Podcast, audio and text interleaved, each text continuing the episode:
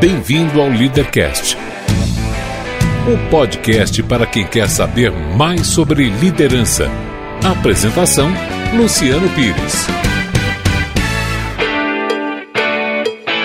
O Leadercast chega até você com o apoio da DKT Brasil, que lidera diversas ações de marketing social para incentivar o combate às doenças sexualmente transmissíveis e facilitar as políticas de planejamento familiar.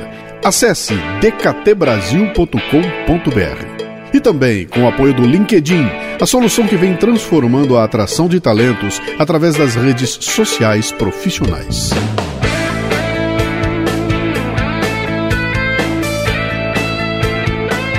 Bem-vindo, bem-vinda a mais um Leadercast. Hoje converso com Aquiles Priester, velho amigo e baterista das bandas Angra e Angare e mais uma porção de músicos pelo mundo afora.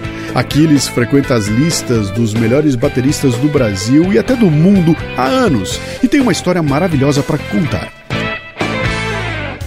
Mais um Leadercast. Eu tinha pretendido começar lendo um texto que eu publiquei no meu livro meu Everest chamado Sim ou Não, mas o texto é comprido. Eu falei, pô, se eu ler o texto eu vou acabar contando a história inteira, então vou deixar, vou deixar fazer de outro jeito. Eu vou fazer o estilo normal de apresentação com aquelas três perguntas que são as fundamentais para dar o pontapé inicial aqui.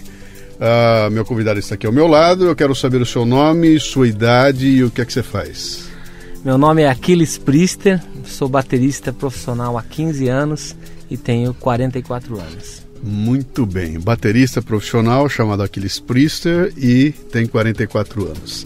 Eu conheci o Aquiles. Quando foi, hein, cara? A gente se conheceu na época que eu trabalhava na Dana e eu trabalhava no complexo industrial de Gravataí. E eu fui fazer uma palestra sobre mercado hum. para nossa divisão e você estava lá para fazer uma palestra sobre o marketing da Dana. Sim. E aí quando eu desci do palco assim, você falou assim: quem que é teu chefe? Uhum. Aí eu falei: meu chefe é o Ivan Bulcão. Ele falou assim: e aí você falou assim: você quer trabalhar em São Paulo? aí eu falei: hã? Aí ele falou: você... aí você falou de novo: você sabe quem eu sou? Eu falei: porra, claro que eu sei. Você é o Luciano Pires, diretor de marketing da Dana. E aí você, sempre bombástico, você finalizou assim: cara, o que você faz essas pessoas aqui não entendem. Aqui só tem engenheiro que só gosta de números. Você tem que trabalhar em São Paulo, lá comigo. Você quer ir? É. E aí o resto foi história. Mas foi bem assim, emblemático. Como eu tem já, que ser. Eu já tinha sido uh, avisado, né, de que, de que existiam. O aquele estava lá, o nosso amigo Harold, né, que me deu a dica, falou: ah. tem um carinha interessante lá na, na fábrica de elastômeros, a fábrica de componente de borracha. Nem sei o que é que você fazia lá dentro, né? Uhum. Mas a gente estava procurando gente para o departamento de marketing aqui em São Paulo, a gente estava expandindo, era uma época de grande expansão na empresa, 1999. 9, 99. É. E, e, eu já sabia que você estava lá, mas não conhecia. A gente foi bater um papo lá e eu peguei e dei essa cutucada aí, que é vir para São Paulo e te botei numa fria lá, né? Porque você, casado. É, casado. Com uma gaúcha. Com uma gaúcha, família toda lá. Uma filha lá. Uma filha lá de um ano. De um ano de é. idade, quer dizer, tocando a sua vida toda lá e de é. repente eu te abro a oportunidade de vir para São Paulo e é. você topou vir, né? Topei. Mas deixa eu voltar um pouquinho antes. Cara, você nasceu na África do Sul. Exatamente. Que história é essa, cara? E me disseram que teu pai tá na letra de uma música do, do Adoniran Barbosa. Barbosa. Exatamente. Ele é o Mato Grosso. É. Aquela parte lá da música que ele fala. É... Pera aí, não precisa falar, eu vou ouvir. Quer é? ver? Foi aqui, seu moço, que eu, Mato Grosso e o Joca construímos nossa maloca. Mas um dia, nem quero me lembrar, veio os homens com as ferramentas, o dono mandou derrubar. Peguemos todas nossas coisas e fomos pro meio da rua apreciar a demolição. Que tristeza que eu sentia, cada talba que caía doía no coração. Mato Grosso quis gritar, mas em cima eu falei. O homem está com a razão, nós arranja outro lugar. Esse é o Mato Grosso, Exatamente, que é o seu pai? Que é história é essa, cara? Na verdade, eu, eu, quando apareceu isso, isso tem, tem uma passagem disso na minha bio, biografia.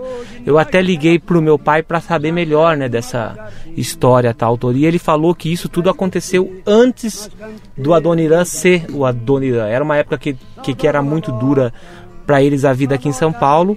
E eles eram amigos de quarto, assim, de miséria. Sim. Entendeu? Então aí quando ele teve a chance de fazer a música, ele, ele citou o meu pai, porque meu pai era muito amigo dele e era o, o cara que estava ali no dia a dia, resolvendo as coisas, é, sobrevivendo, né? E aí o meu pai me contou essa história e aí eu perguntei, tá, mas você não teve mais contato com ele? Ele falou, não, depois que ele ficou famoso, eu até tentei falar com ele, mas foi impossível chegar até ele. Aham. Né? Então ficou a história. Mas ficou o. Mato Grosso registrado Ele lá. é o Mato Grosso, Legal, legal. E esse, como é que você foi nascer na, na, na África do Sul, cara? Então, o meu pai, ele foi a trabalho, ele trabalhava com construtora civil e apareceu uma oportunidade e ele foi a trabalho lá para a África do Sul, levando três filhos pequenos, né, sem ter a menor ideia do que, que ia acontecer lá. Então, o meu pai sempre foi um cara assim que ele sempre preferiu a aventura, o incerto do que o certinho. Quer entendeu? dizer, a loucura já A tem, loucura tá no já- DNA. É, a loucura tá no DNA e o pai dele já era assim também, né? Sim. E aí meu pai, ele foi pra lá, eles ficaram 11 anos, ele cresceu muito lá na empresa, a ponto dele dele sair com outro sócio e montarem a própria a própria empreiteira deles Lá. lá na África do Sul. Sim. Então, ele foi um dos caras assim que ganhou muito dinheiro lá na, lá na África do Sul. Só para vocês terem uma ideia, né?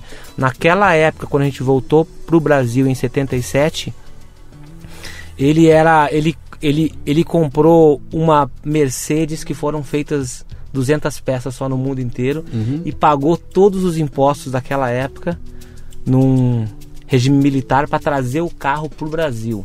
Sim, Entendeu? Então, tipo assim, ele torrava dinheiro como se fosse água, sim. entendeu? E gastou tudo. E aí chegou aqui no Brasil, né? Ele foi para Foz do Iguaçu para ir trabalhar na Itaipu. E aí chegou lá e viu os encantos dos cassinos na, na Argentina, no Paraguai. E aí o dinheiro voou, né, parceiro? Perdeu tudo. Voou, voou. Cara, Em que questão de, sei lá, dois anos a gente tava praticamente na miséria, assim Que morando coisa, numa cara. situação de aluguel, né? E aí a gente come, todo mundo hum, em casa teve que começar a trabalhar muito, muito jovem, né? Tipo eu, o primeiro emprego meu eu- foi com 11 anos, assim, catando coisa na rua, ferro velho, lata, porque uns amigos faziam e aí eu via que eles conseguiam fazer dinheiro. Então com- comecei a fazer para poder ter o meu dinheiro. Quando a minha mãe percebeu que aquilo ali dava dinheiro, ela não, não deixou eu mais parar.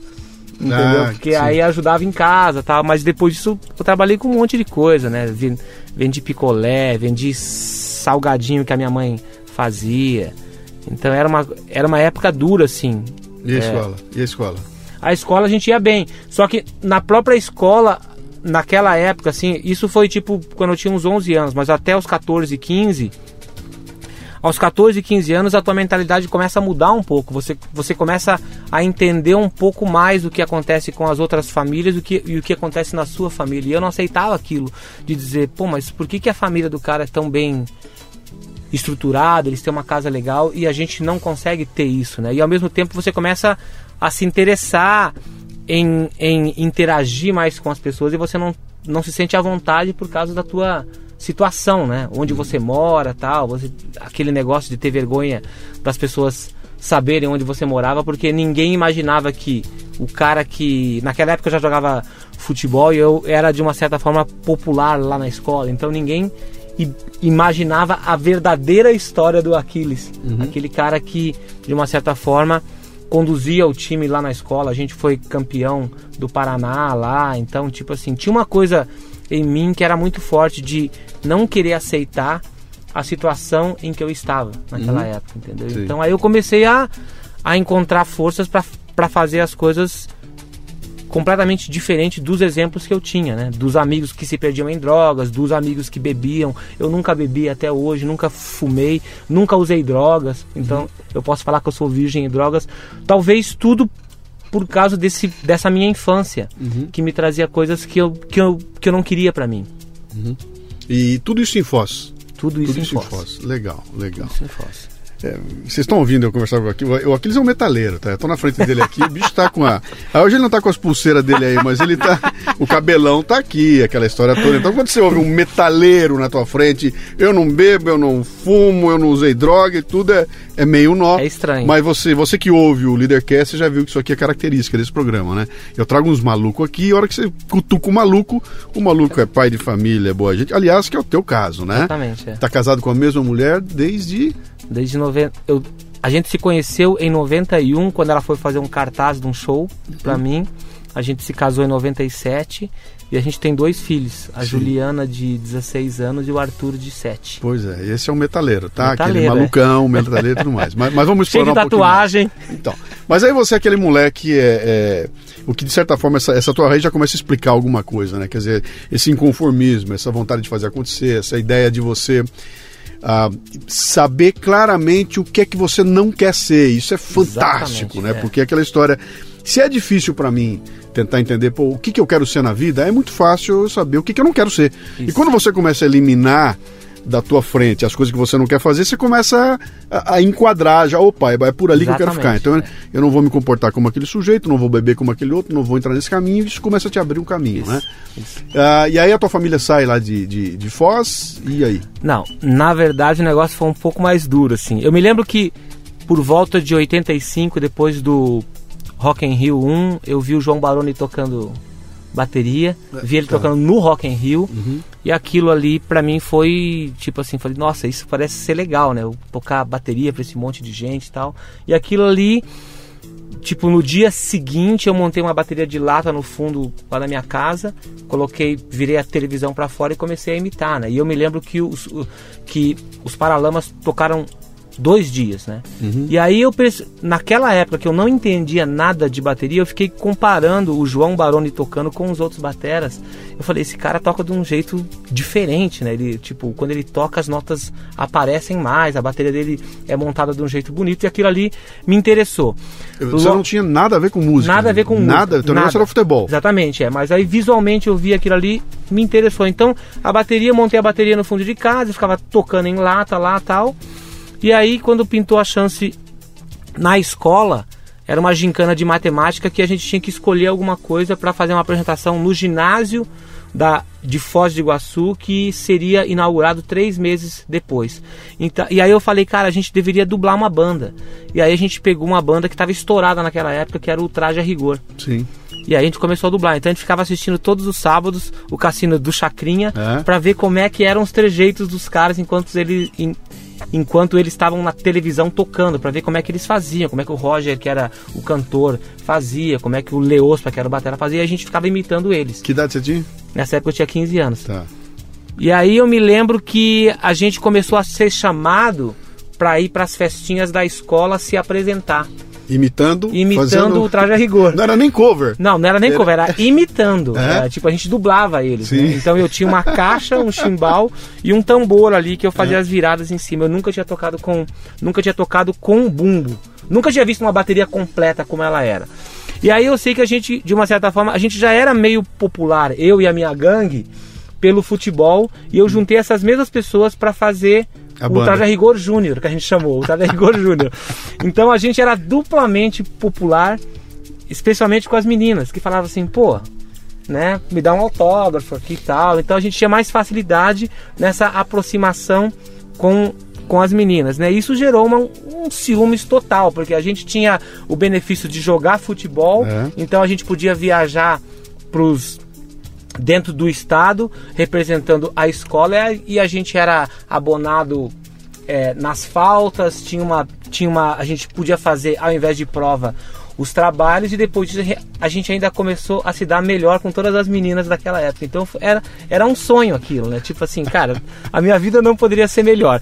Aí o negócio cresceu, isso tudo antes da gente se apresentar no ginásio lá, que era o motivo que a gente fez. Então a gente começou a ir para outras escolas que eles ficaram sabendo que tinha uma banda na escola Castelo Branco, em Foz do Iguaçu, e a gente começou a ir em outras escolas ganhando cachê para ir se apresentar. E os instrumentos, o que que era? Instrumento a gente fez guitarras de pau. A gente foi numa loja, olha a loucura, a gente foi numa loja, a gente pediu pro gerente lá da loja para colocar uma guitarra no chão em cima de duas cartolinas para fazer o molde. A gente foi num- numa madeireira e pedimos pro cara serrar aquilo e a gente fez.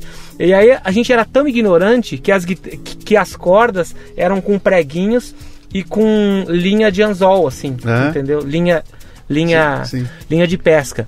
E aí a ignorância era tanta que as três guitarras tinham cinco cordas. O É? baixo naquela época, que era bem conhecido, tinha quatro e a guitarra tinha seis. Naquela época era uma coisa. Hoje em dia tem instrumentos é, tipo baixo de seis, de oito cordas, né? Guitarra de sete.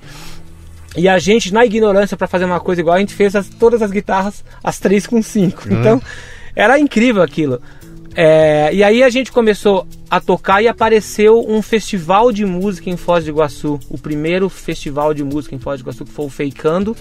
E aí a gente foi lá se apresentar e a gente foi interpretar mesmo, tocar. Ah, já É, tocar? Exatamente, só que o único que tocava, tocava, era, era o baterista. Que mesmo eu, quando eu dublava, eu tocava mesmo, entendeu? Sim. Só que eu tocava mais baixo pra ouvir o disco, né? Mas e, e- e você foi aprendendo o quê? Foi, isso foi na, no tapa? Foi no tapa, mas assim, eu conseguia tocar com as mãos. Sim. Eu só não, nunca tinha tocado com os pés. Sim. né? Aí eu cheguei lá numa bateria completa. E aí os meninos, né, o Silvio, o Volmir e o Christian, eles iam cantar. Eles não iriam tocar. A banda tinha uma banda de apoio para tocar lá pras lá pras pessoas que iriam se apresentar. E aí eu cheguei e os caras falaram: "Então vocês têm o batera e vocês querem que a gente toque baixo, guitarra, teclado". Sim, exatamente. Então tá. Aí eu sentei na batera, né? Falei: "Cara, primeira vez que eu vou tocar numa batera com bumbo, tal, não sei o quê".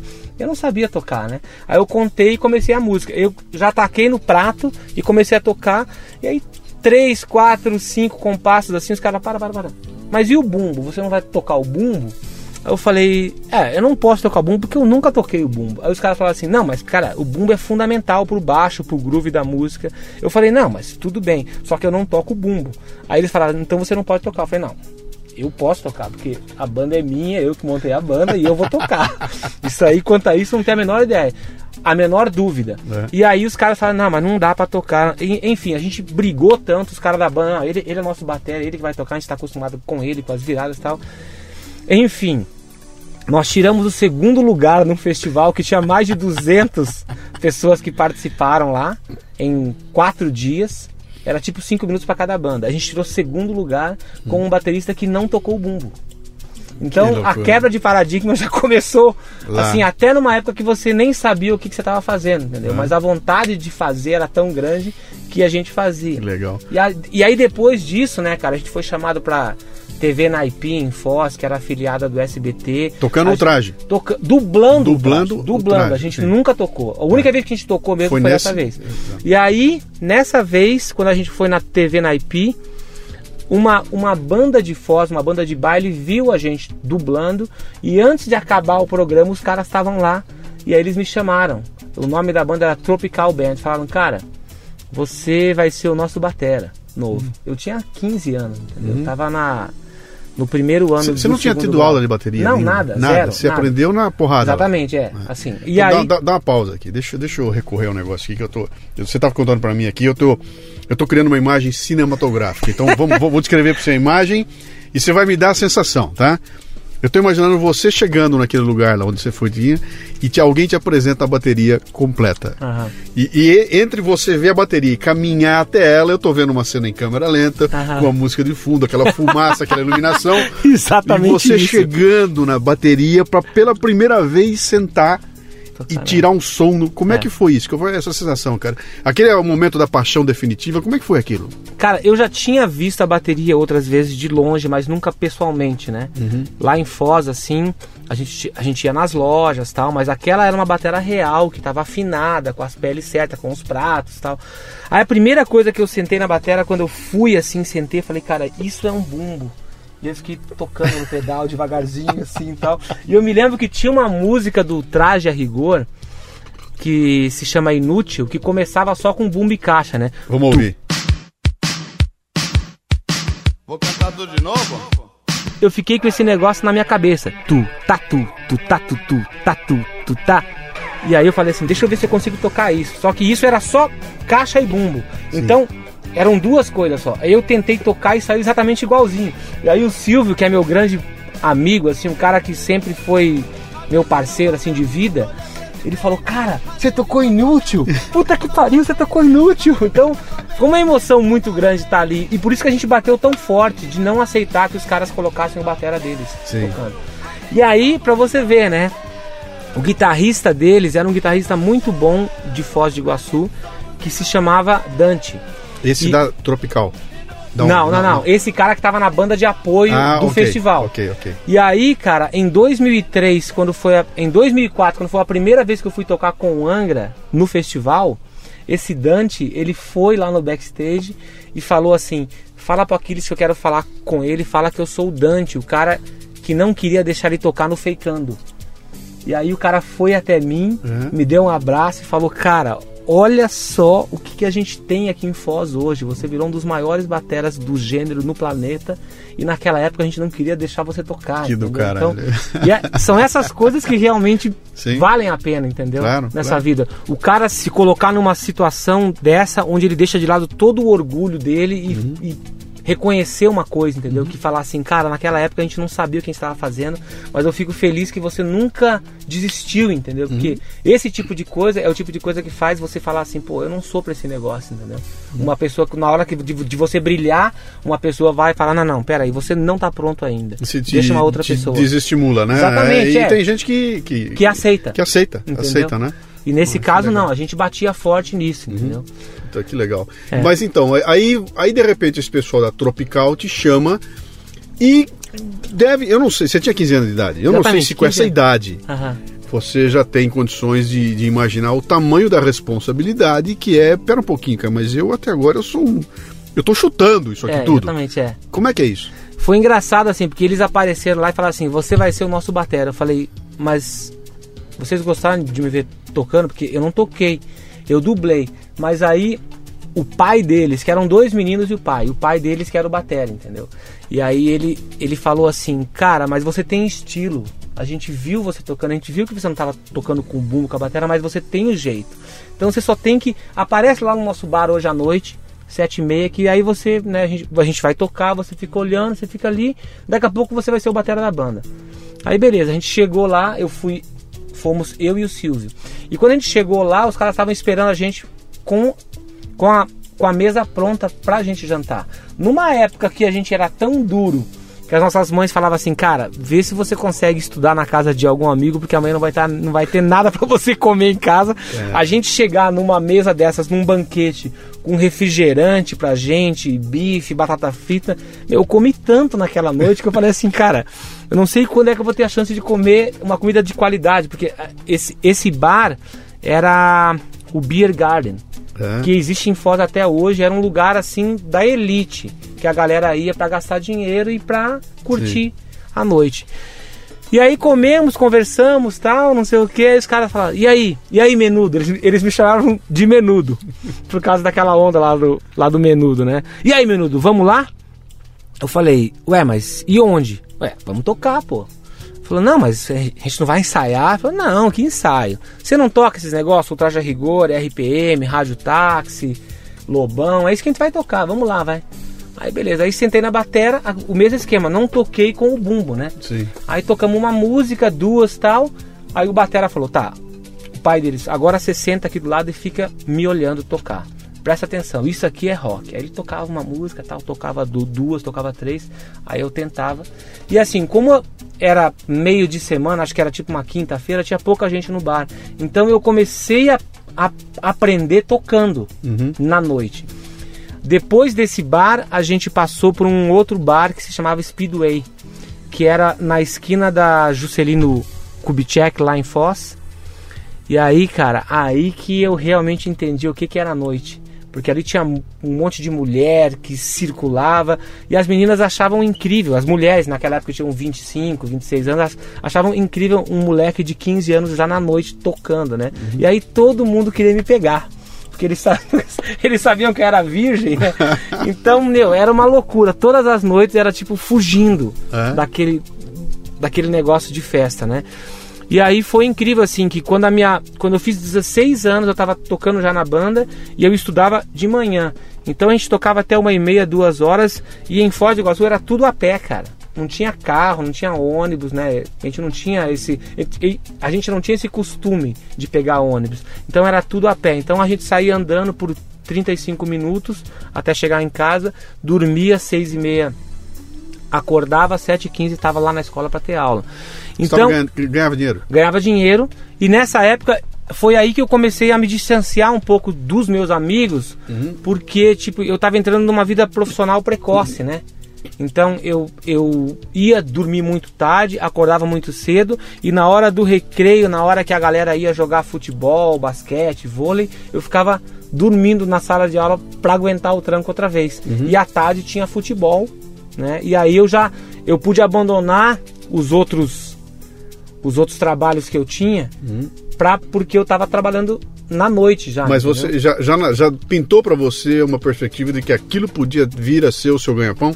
Não, então, já estava sendo. Sim. Né? Já Mas você sendo. enxergava que, pô, isso aqui é, é carreira. Vai, vem Sim, carreira aqui. claro, porque daí a gente. Porque era uma banda bem estruturada, com equipamento de PA, com iluminação, com ônibus próprio Uhum. tal, tudo. Então aquilo, o meu sonho era tipo assim.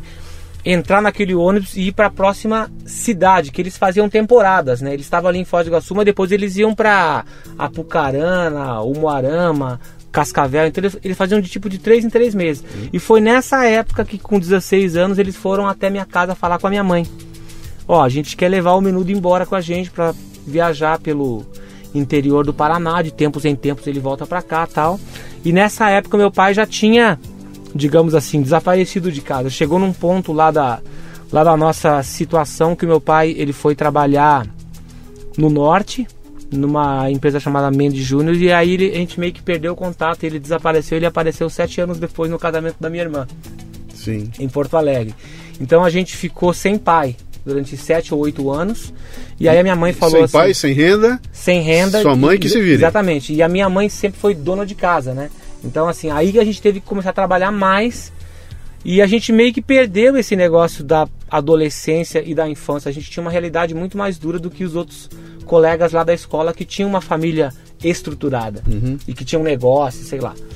Eu sei que a minha mãe falou: "Não, eu não vou, eu não posso deixar o Aquiles porque é o seguinte, ele está estudando ainda.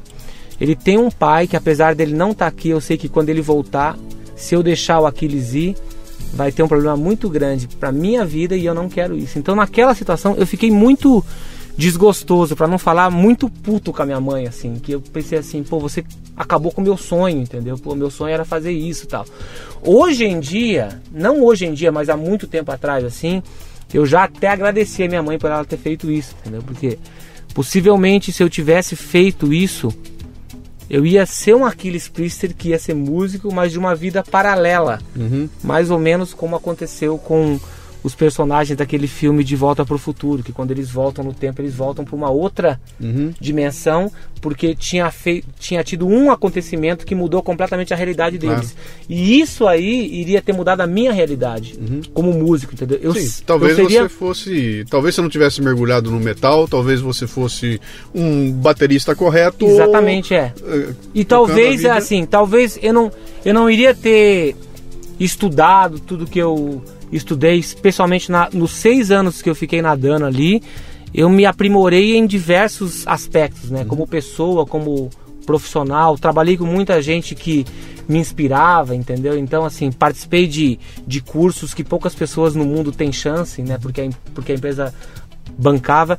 E o conhecimento né? É muito difícil você falar isso para um cara que tem 15 anos e ele entender, mas o conhecimento é a única coisa que realmente vale a pena nesse mundo. Uhum, que, né? que sim, que, é vai uma fazer coisa a diferença que vai fazer a diferença para valer e que ninguém vai te tirar isso, porque é uma o, coisa o dinheiro, tua. o dinheiro acaba, o dinheiro vai embora, o A mulher dinheiro vai compra, embora, vai tudo, é, mas o conhecimento entendeu? fica com você. O conhecimento fica Legal. com- Então, Mas fala uma coisa, aí a- a- aquela grande brochada então aos 16 anos, sua mãe fala: "Não, você não vai". A banda vira as costas pra você e vai embora e aí?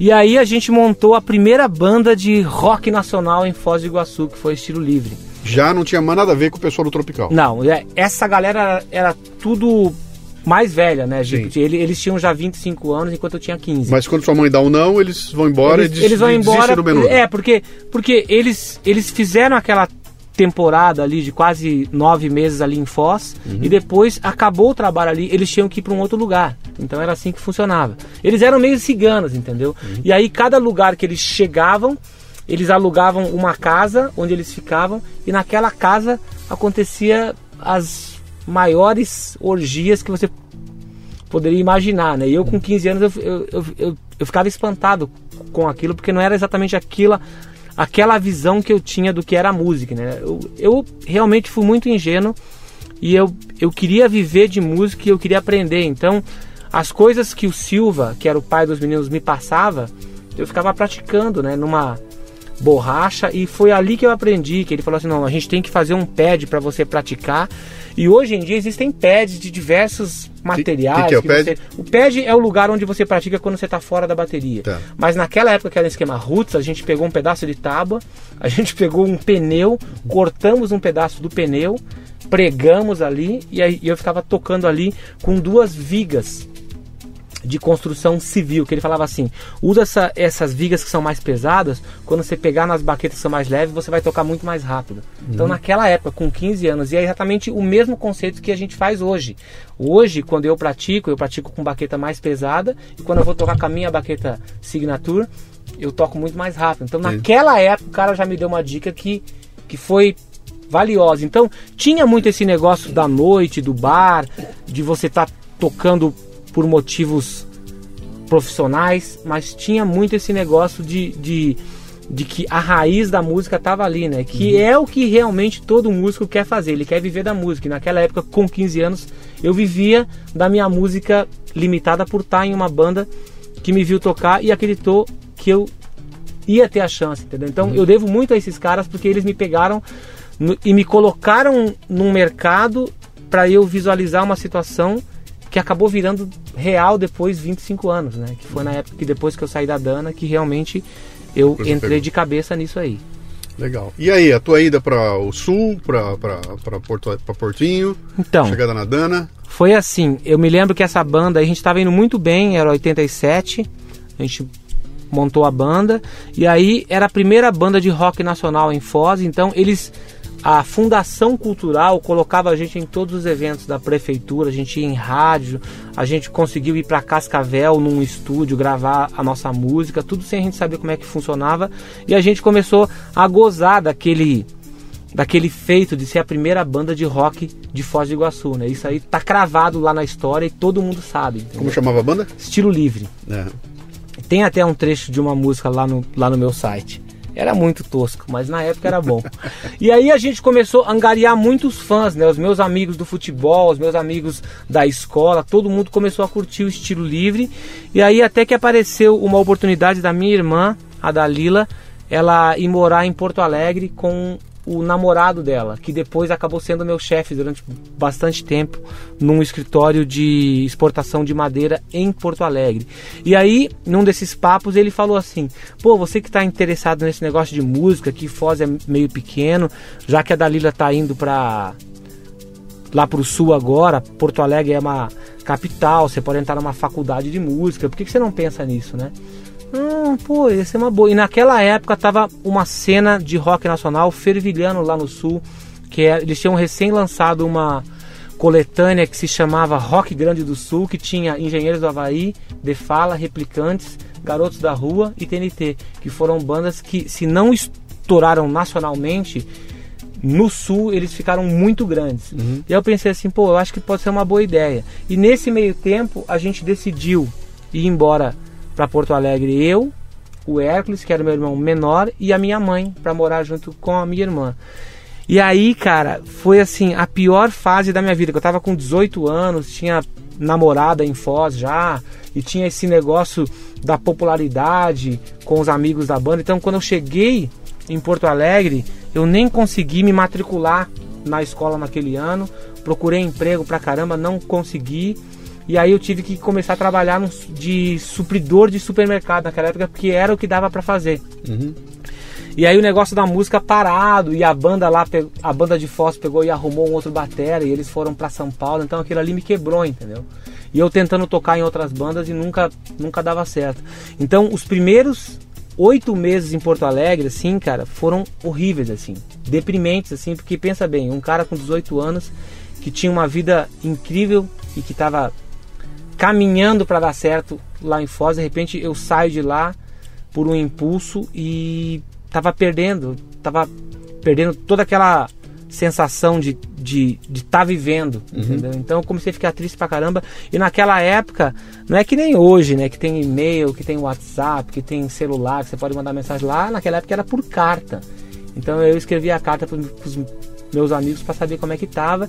E quando sobrava alguma grana, eu ia até uma central telefônica para ligar para os caras para pagar a ligação na hora, porque a gente não tinha telefone em casa. Então, assim, foi muito foda pra mim essa época, assim, de segurar aquela onda, né? E man- me manter focado no meu ob- objetivo. Só em 91, três anos depois. Não, só em 90, dois anos depois que eu entrei na prim- primeira banda. E aí começou, né? Tipo, show aqui, show ali. Com- comecei a, ser conhecido na cena pelo cara que ia em todos os shows que tinham de rock em Porto Alegre, né? Eu era o cara que todo mundo me via, mas ninguém sabia o que, que eu fazia. E aí comecei a entrar em bandas aqui, bandas aqui. E, a, e, e o, o, o problema que eu tinha é que a minha personalidade sempre era muito forte no conceito de querer fazer o negócio certo, entendeu? Então eu queria sempre ensaiar mais, eu queria fazer músicas melhores, eu queria gravar uma demo, eu queria mandar material para gravadora, eu queria ir para São Paulo. E, muito, e na maioria das vezes os caras queriam se divertir com música, né? Não, pô, vamos tomar umas, vamos curtir, vamos viajar no final de semana, depois a gente volta, depois a gente tem na- a nossa vida normal. Eu tenho minha faculdade, eu tenho meu trabalho e eu queria colocar, né, a minha vida, focar minha vida nisso. Tanto é que várias vezes em Porto Alegre eu fui tentar fazer aula, mas o salário que eu tinha lá no supermercado não não, não era o suficiente para poder fazer aula, entendeu? Então foram várias coisas assim que eu, que eu tinha que suprir de uma outra forma as necessidades que eu tinha. Então eu entrei em banda, saí em banda, porque a gente nunca fechava o pensamento do que fazer para a gente crescer. né? Então é- essa fase foi, foi- foi uma fase bastante ruim. e- e era sempre dupla, jornada dupla. Você trabalhava para um negócio tradicional e tocava E tocava. nas É. horas teoricamente vagas, né? E continuava estudando, né? Uhum. Então, tipo, aí eu tava. Eu, eu tava acabando o segundo grau, depois eu fiz cursinho, fui fazer faculdade, porque assim, na, na, na minha cabeça, por mais que tivesse certo que de alguma forma eu iria ser músico em algum momento, eu tinha que ter um plano B. Uhum. Eu não podia apostar tudo naquilo. E é exatamente isso que eu falo para todos os meus alunos e para todos os meus admiradores que quando os caras me che- chegam até mim num workshop e me falam, cara, larguei tudo para ser músico. Eu falo, então volta e pega tudo de volta.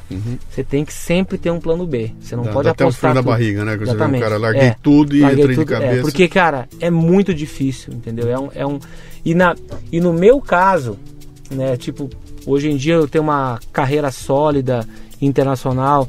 Eu sou um dos eu sou um dos bateras brasileiros que mais trouxe reconhecimento para bateria do Brasil no mundo inteiro. Teve tipo naquela época que eu comecei a trabalhar na Dana, que foi de 95 a 97, começo de 98, que eu larguei a bateria.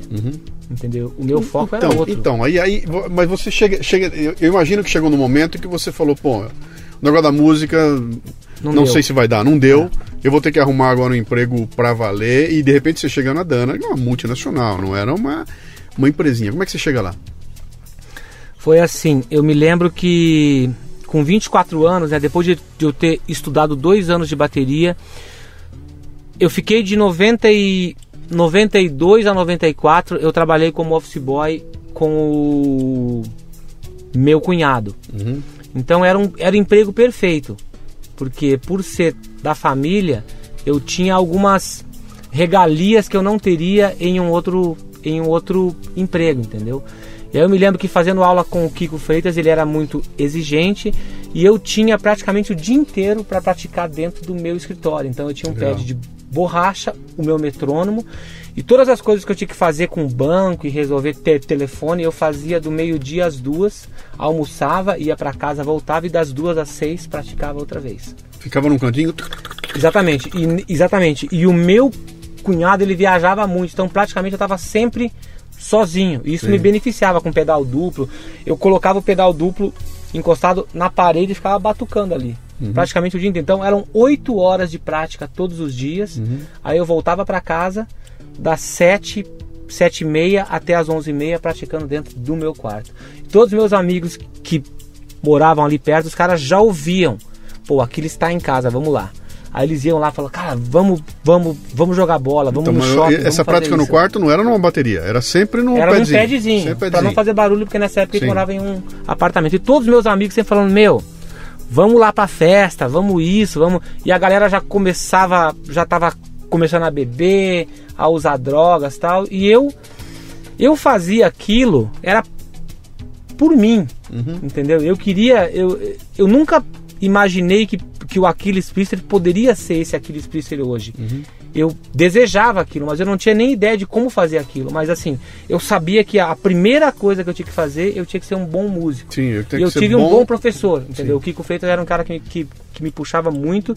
E mesmo naquela época que eu sempre fui um cara mais voltado pro rock, quando eu cheguei até o Kiko Freitas, que é um cara que, hum, hum, tipo, sabe muito, né? Hoje ele toca com. Ele toca com o João Bosco, então é música brasileira, é jazz, é fusion. Eu cheguei pro Kiko e falei pra ele assim, cara, o que eu quero de você, eu quero absorver o teu conhecimento, a tua sofisticação para tocar isso no metal. Aí ele falou assim: Eu não tenho a menor ideia de como você vai fazer isso, mas eu gostei da tua astúcia, dessa tua vontade de fazer uma coisa nova, entendeu? Então, na minha cabeça, eu encontrei uma forma de falar assim: Não, eu quero tocar metal. Que metal sempre foi uma coisa, especialmente nos anos 70, 80, era uma coisa mais tosca. Sim. Era coisa de na, na raça. É diferente dos bateras de metal que existem hoje, que são pessoas que, que estudaram e que têm técnica. E aí eu coloquei isso na minha cabeça e comecei a fazer isso. Como é que o metal pintou na, na tua vida? O metal pintou na minha vida em 86, né? Nessa época eu tava ouvindo muito rock nacional, né? E aí eu ouvi uma música na rádio do Iron Maiden e aí eu pirei naquele som. Falei, nossa, isso aqui é muito bom. Aí liguei Cê- na cê rádio. Você lembra o que, que era? Que música era? Sim, o nome da música era, era Caught Somewhere in Time, do disco Som, Somewhere in Time, que foi lançado, acabou de fazer 20, 29 anos. Foi lançado no dia 29 de setembro de 1986. Escuta ela aí.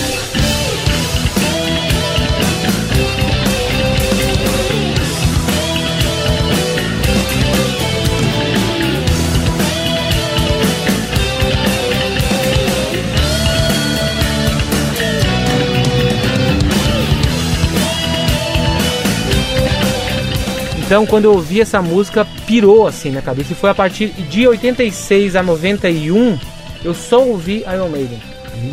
Eu, eu me recusava a ouvir qualquer outra banda. Juro. Tipo assim, era tipo. Era, muito metódico, né? E a partir de 92 que eu comecei a ouvir outras coisas. Então, mas Até o, o- o que que pega, cara? Porque, cá entre nós, você não conseguia entender as letras. Não. É, A, Aham. coisa era absolutamente melódica. Aquilo é, É, energia, energia. ritmo, a batida. O que que era? E, e falar em melodia em, em- com metal, cara. Então, naquela época eu nem sabia como traduzir isso, né? Uhum. Como chegar nessas palavras pra dizer o que que me marcou.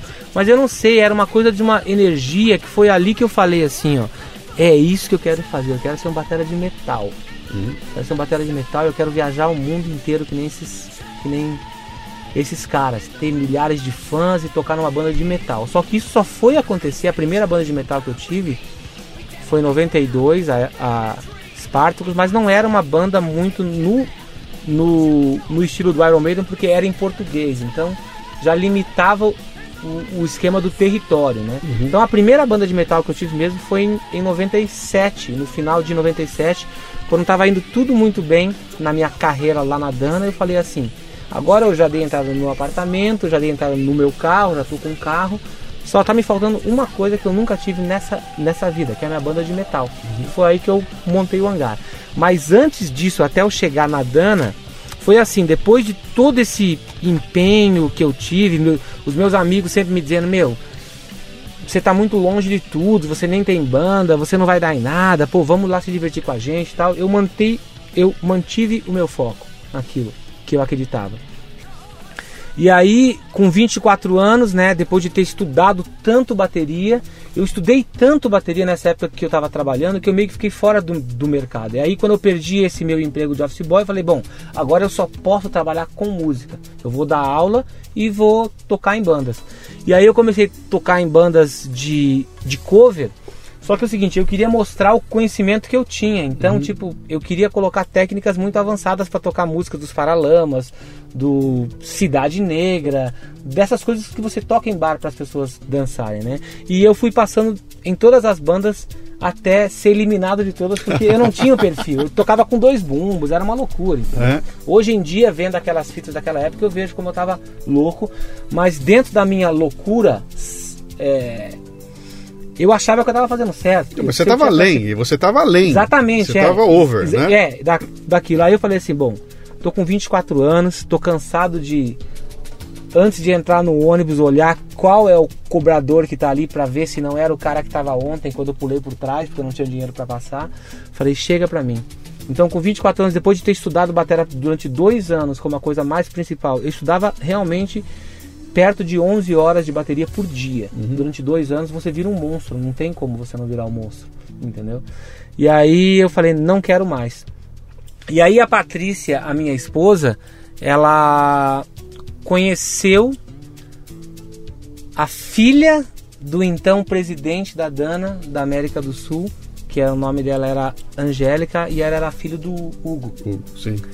E aí ela falou, mas eu tenho um primo meu que ele é muito legal e ele é meio louco, assim, meio irreverente. Pode ser que ele goste do teu, do teu namorado. E o nome desse cara é Ivan Bulcão. Uhum. E aí ela me conseguiu uma entrevista lá com ele e eu fui para lá. Né? E eu cheguei com o cabelo comprido, né? Peguei uma camisa de um amigo emprestado para causar uma impressão melhor e fui para lá, né? E aí ele sentou lá, né? Depois de Tipo, cara, não tô brincando. Eu tentei marcar essa entrevista com o Ivan quase três meses, cara.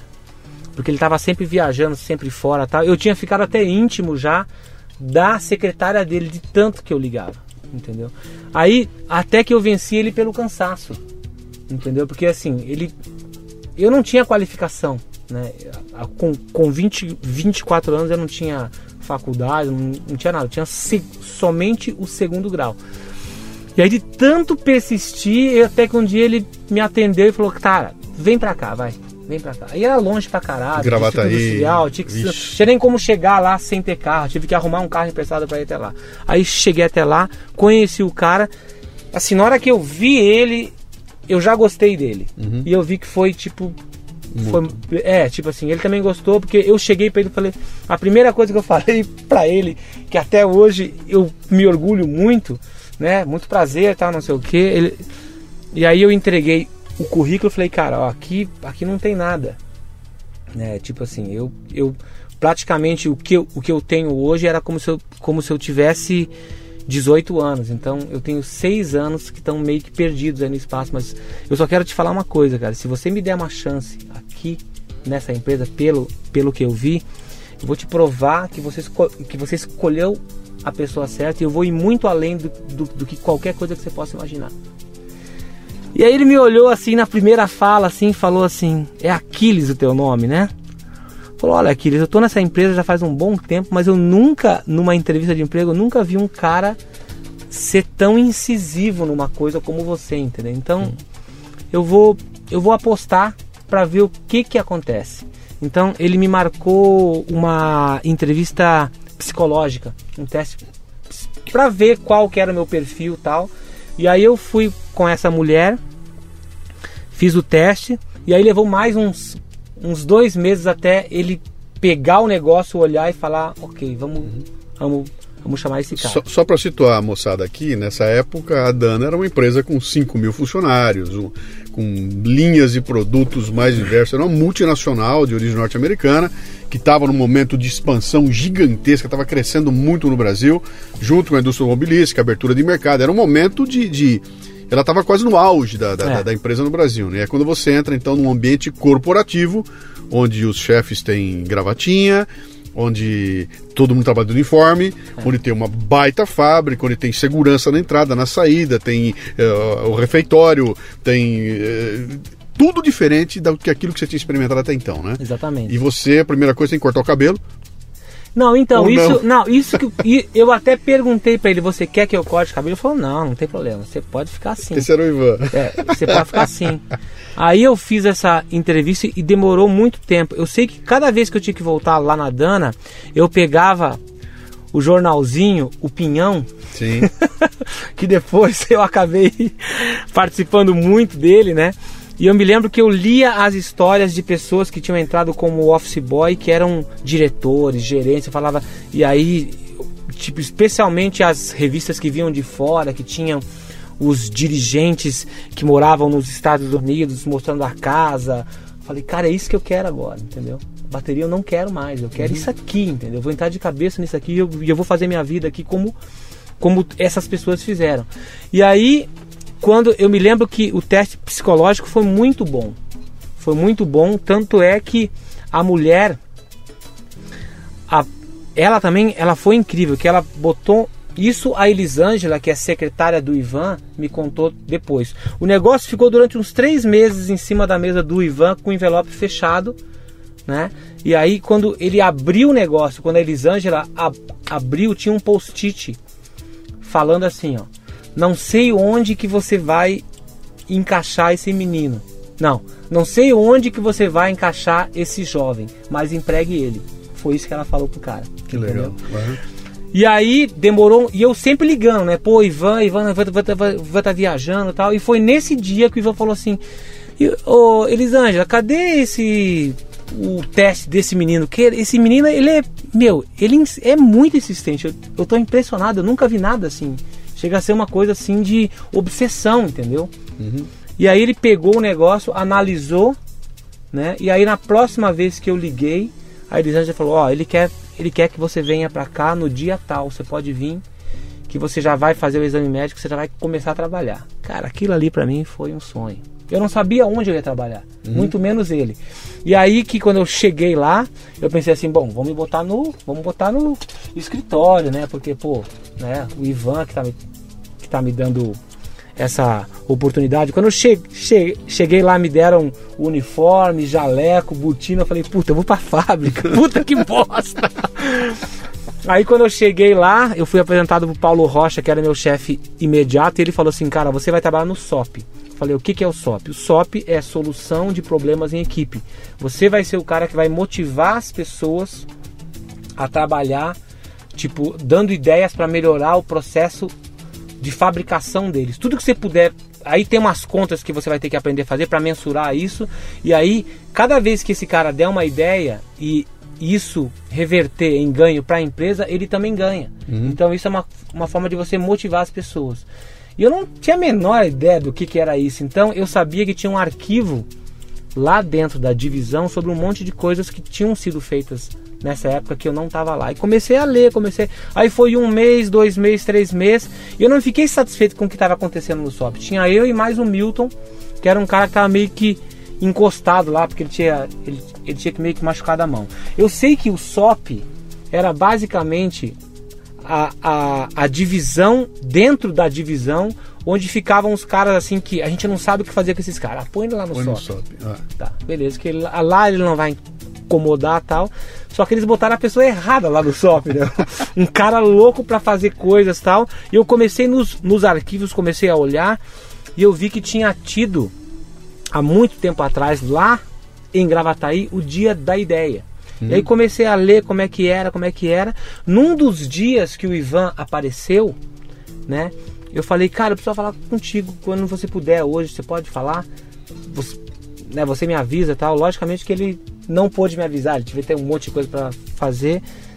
Três tentativas, na terceira ele me recebeu. Aí eu falei, ó, eu encontrei esses negócios que do dia da ideia aqui, eu, eu, eu tive uma ideia, não sei o que, que você acha. Eu sei que a gente é uma empresa que a gente trabalha com produtividade, que tem que atingir meta tal, mas eu acho que isso aqui vai ser uma forma de motivar o cara porque a gente pode fazer esse dia da ideia. A gente, aí eu falei para ele, a gente para cada turno por 45 minutos no final do turno, faz tipo um coquetel com refrigerante, café, bolachinho, umas coisas que eles não têm geralmente aqui na empresa, põe três ou quatro serralheiros e fala para os caras assim: agora vocês têm 45 minutos para dar a tua ideia, pegar o serralheiro e implantar ela. Quando ela estiver implantada, você vem e coloca nessa urna e a gente tira daquela urna, a gente faz sorteio com coisas para casa dele. Uhum. Aí ele falou assim: tá, mas por que para casa dele? Eu falei: não, porque daí ele leva para casa dele e motiva a família dele. Sim. Entendeu? Que ganha jogo de prato, que ganha jogo de faca, coisas simples assim, mas coisas que nunca tinham sido feitas.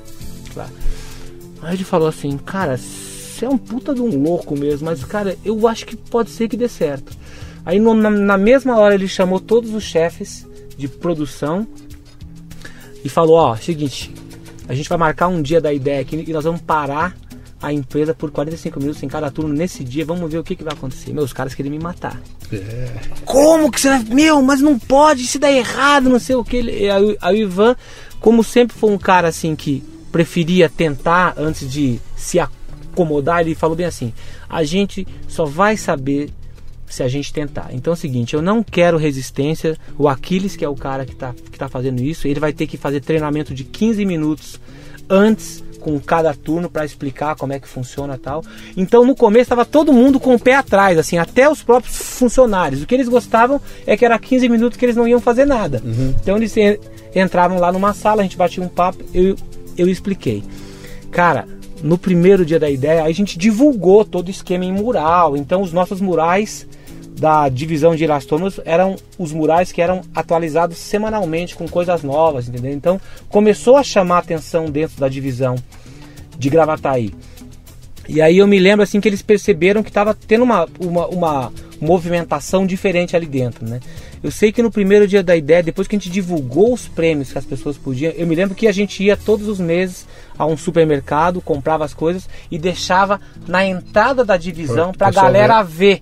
Olha o que, que você pode ganhar se você der ideia. Cara, o programa de 10 da nossa divisão disparou. Assim, era uma média de tipo assim, de 10 implantadas, a média era de 11,3, 11,4 e aquilo ali fez praticamente a Dana Gravataí abriu o olho para o que estava acontecendo. E eu me lembro que esse primeiro dia da ideia foi um sucesso, tanto é que o Pinhão foi lá, bateu foto, a gente foi foto de capa.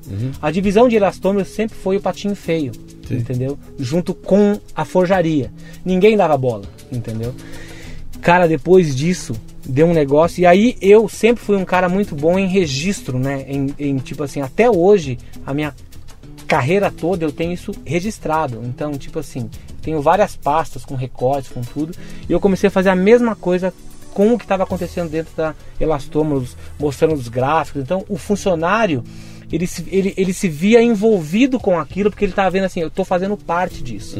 E aí, uma outra parte que foi legal disso foi quando eu comecei a fazer pesquisa de mercado e levar grupo de funcionário para visitar a autopeça por conta minha, para o cara entender a importância que ele tinha dentro daquele, pro, daquele processo e ele se sentia orgulhoso daquilo. Tipo assim, cara, agora eu entendi o que, que eu faço. Porque eu não tinha a menor. Para mim, eu só botava o negócio ali dentro e isso ia para o mercado. Agora, quando eu fui lá no aplicador e ele me disse por que, que ele gosta da Dana, porque tem explicação aqui, porque a embalagem é assim, assim, você voltava com uma outra uma outra mentalidade. Isso foi contagiando a fábrica inteira.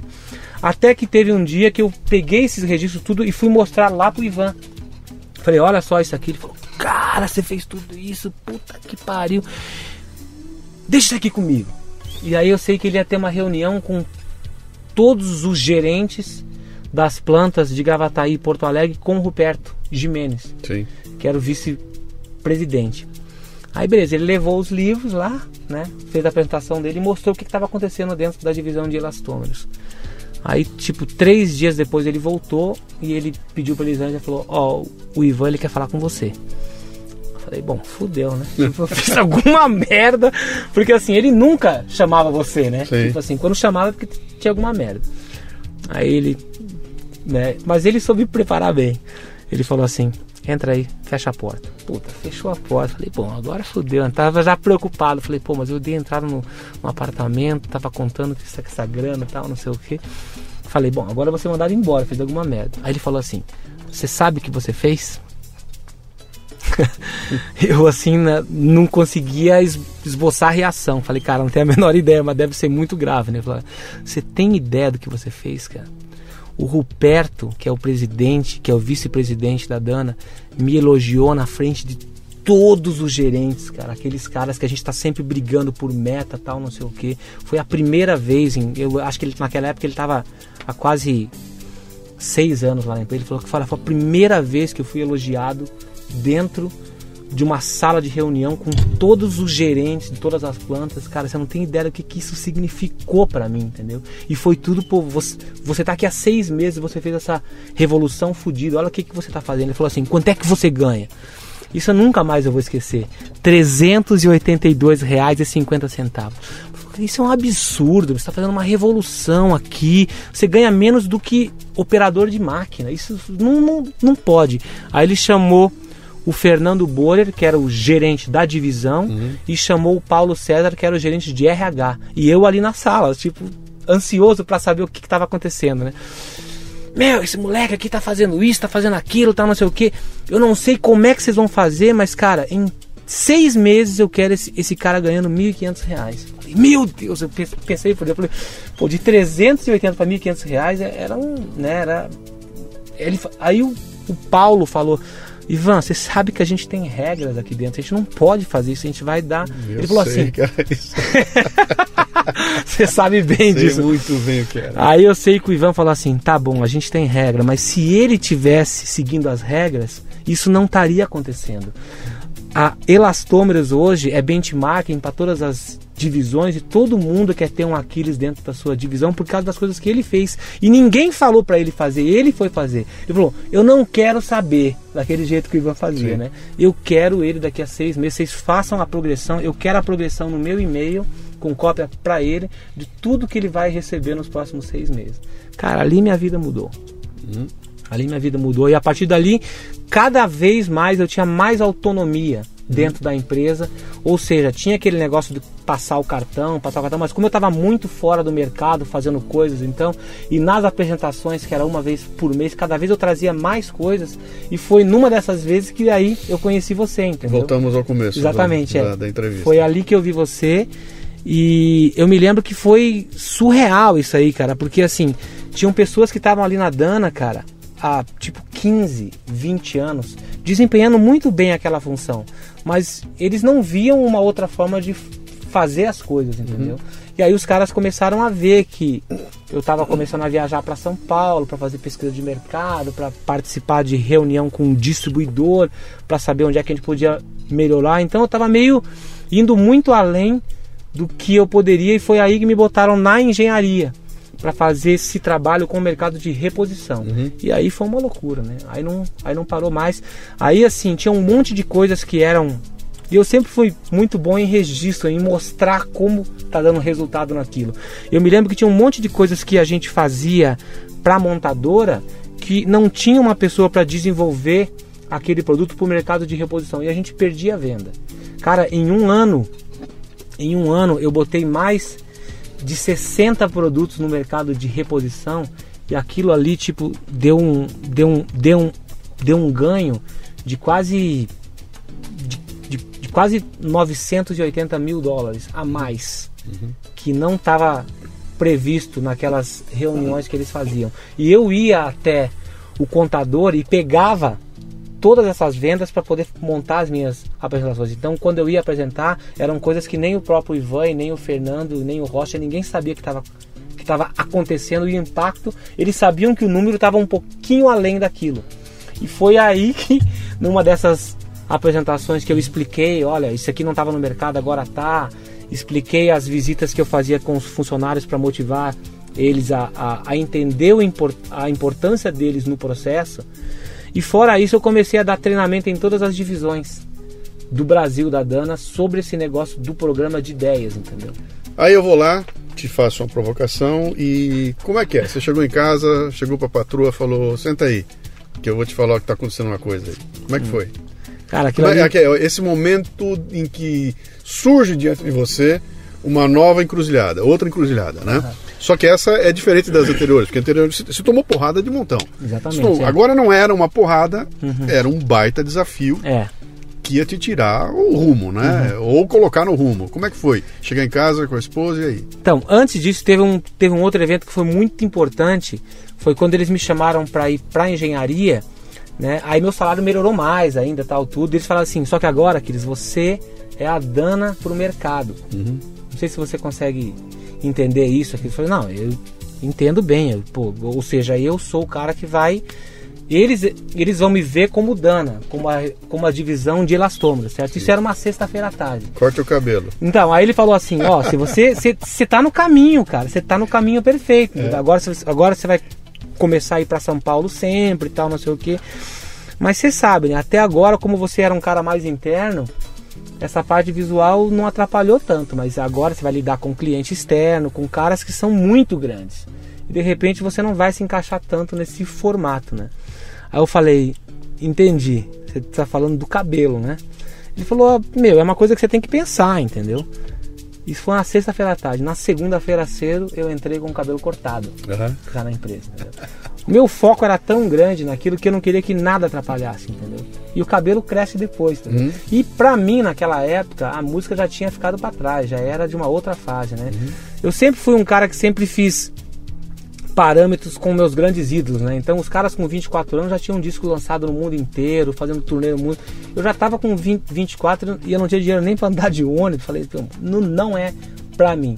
E aí essas oportunidades assim que apareceram em 97, 98, assim, foram coisas que eu fui trabalhando aos poucos. Eu comecei a voltar pra música, mas sempre sabendo que nada poderia atrapalhar o meu emprego. Né? E aí quando você me chamou para ir para São Paulo, o desafio maior assim, né, era tipo assim, como que eu vou, como que as pessoas que trabalham naquela divisão vão aceitar um gaúcho vindo para ocupar um espaço na divisão deles e por que que não poderia ser um uma das pessoas que já estava lá? Eu, sab, eu sabia que ia ter esse negócio de, de, de você estar tá indo para pegar e ocupar e sempre quando você vai quando você sai de um cargo numa empresa para ir para um outro lugar, para uma outra cidade, todo mundo sabe que tem uma equiparação salarial, que você tem um monte de benefícios, um monte de coisas. E eu era um cara muito, muito novo, perto das pessoas que estavam trabalhando ali, né? Então, tipo, eu percebi assim que na minha frente todo mundo, porra, Aquiles, legal, tal, batia nas costas, mas quando eu virava as costas, os caras falavam, porra, mano, esse gaúcho aí, por que, que trouxeram esse cara? E na verdade eu nunca fui gaúcho, né? Tipo assim, eu morei em Porto Alegre muito, muito tempo, assim, sou muito grato a tudo que eu absorvi dessa, dessa vontade que dessa vontade que o gaúcho tem de fazer as coisas, dessa vontade de valorizar as coisas locais, né? Mas eu nunca fui gaúcho e eu percebi que as pessoas tinham uma resistência grande comigo em São Paulo, né? E, uma do- e uma das coisas que eu mais me arrependo hoje, entendeu? Isso, isso, é uma, isso é uma coisa que eu vou levar pro túmulo. É por isso que eu acho que você nunca deve subestimar a si mesmo. Você tem que realmente mostrar o que você é e doa quem doer, entendeu? Eu me lembro que numa das primeiras apresentações que a gente foi fazer para a equipe de vendas, para todo mundo, que até você me cobrou depois. Falou, pô, mas só aquilo, caralho. Aí eu me lembro que a gente, a gente era em quatro coordenadores no Brasil inteiro. Sim. E a minha apresentação era tipo, meu, uma apresentação assim pra, pra calar a boca de qualquer equipe de venda do mundo inteiro, entendeu? Porque eu mostrava ação, quer dizer, mostrava o investimento, mostrava ação e mostrava o resultado. Então era uma coisa muito forte. Quando eu fui, eu tive que ajudar os outros coordenadores a fazer aquela apresentação deles, porque eles não tinham esse dinamismo e o conhecimento de como chegar naquilo. E aí quando eu fui ajudar os caras, eu fiquei praticamente uma semana dentro daquela empresa, é, da empresa, me preparando para a apresentação e a gente sabia que era importante para a divisão toda. Só que quando acabou a minha apresentação e a deles, a minha, a, a minha apresentação engolia a dos, a dos outros três, entendeu? E aí eles encarecidamente eles me pediram para eu reduzir um pouco as minhas coisas para a gente poder ficar Equalizado. equalizado porque eles falaram assim, pô, você é um cara novo pra caralho, você tem um puto no futuro, a gente já tá aqui há muito mais tempo, a gente tem família, a gente não pode perder emprego e tal. Entraram por aquele outro lado, entendeu? E eu sei que eu, na bondade, eu aceitei fazer isso. E aí eu me lembro que quando a, a apresentação, assim, não foi ruim, entendeu? Mas não mostrou o porquê que você trouxe o Aquiles pra São Paulo, entendeu? E aí você me cobrou isso. Porra, meu, mas cadê tua apresentação? Você, você tinha me mostrado outras coisas, por que, que você não. Eu falei, cara, os caras me pediram pra, pra fazer isso e tal, pra equalizar melhor, a, melhor a, o grupo, que ia ser importante pra gente como um todo, tal, não sei o que. Eu sei que a partir daquilo ali foi muito ruim, entendeu? Tipo assim, porque a gente começou a ser questionado sobre por que, que não poderia ter sido uma outra pessoa e tinha que ter sido eu, entendeu? Porque eu. Eu É, você me- nunca foi bem aceito no grupo porque você é muito metido, cara. Você é muito enfiado, é muito de fazer, é muito metódico. E a gente passou por umas saias justas grandes lá, né? Com, de te mandar para alguns lugares aí, o pau quebrar, os nego vir reclamar e eu dar risada, porque eu sabia o que eu tinha na mão, eu sabia que era o Aquiles, né? E a gente passou por momentos bons lá de, de encrenca, onde eu, você estava num ambiente que é um ambiente relaxado, é um ambiente da venda, pô, vamos lá, e você vinha com aquela coisa metódica e não encaixava, até porque tinha resultado, né? Então era, a é. diferença era muito grande lá e, e- Muito bem, aí chega um dia, nós vamos para um churrasco. É. Aí no churrasco você vem me procurar, né? Aham. Para conversar comigo. Conta essa história. Eu me lembro que nesse meio tempo, quando eu tava, quando eu tava morando em São Paulo, eu também aproveitava pra fazer as coisas pela minha banda, né? O hangar. Então levava as coisas na galeria do rock. Eu sempre ia depois do trabalho. Então ia de terno e gravata. E todas as lojas, as pessoas com quem eu lidava, eles achavam que eu era o, empresário, da empresário, banda, uhum. entendeu? E até que eles, a gente conseguiu marcar um show em São Paulo, aí os caras foram no show, chamei, ó, a banda vai tocar, os caras foram lá e aí me viram na bateria. Falaram, então você é o Batera? Eu não sabia que você era. É, eu sou Batera e tal. E aí nesse show teve um empresário, um empresário chamado Marcos Cardoso, que veio falar comigo, falando, cara, eu tô pensando em trazer um, um vocalista internacional aqui no Brasil para gravar um disco que eu queria que você fosse o Batera, que eu já tava pesquisando pra caralho, você, você, tá- você é um cara que tá sendo bem falado aí no meio, eu queria que você gravasse as bateras. Falei, eu topo.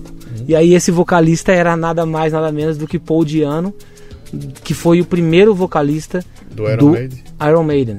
E aí voltou toda aquela vontade de ser músico. Falei, cara, eu vou tocar com o vocalista do Iron Maiden e tal, não sei o que.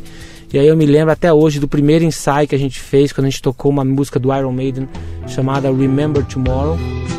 unchaining the colors before my eyes.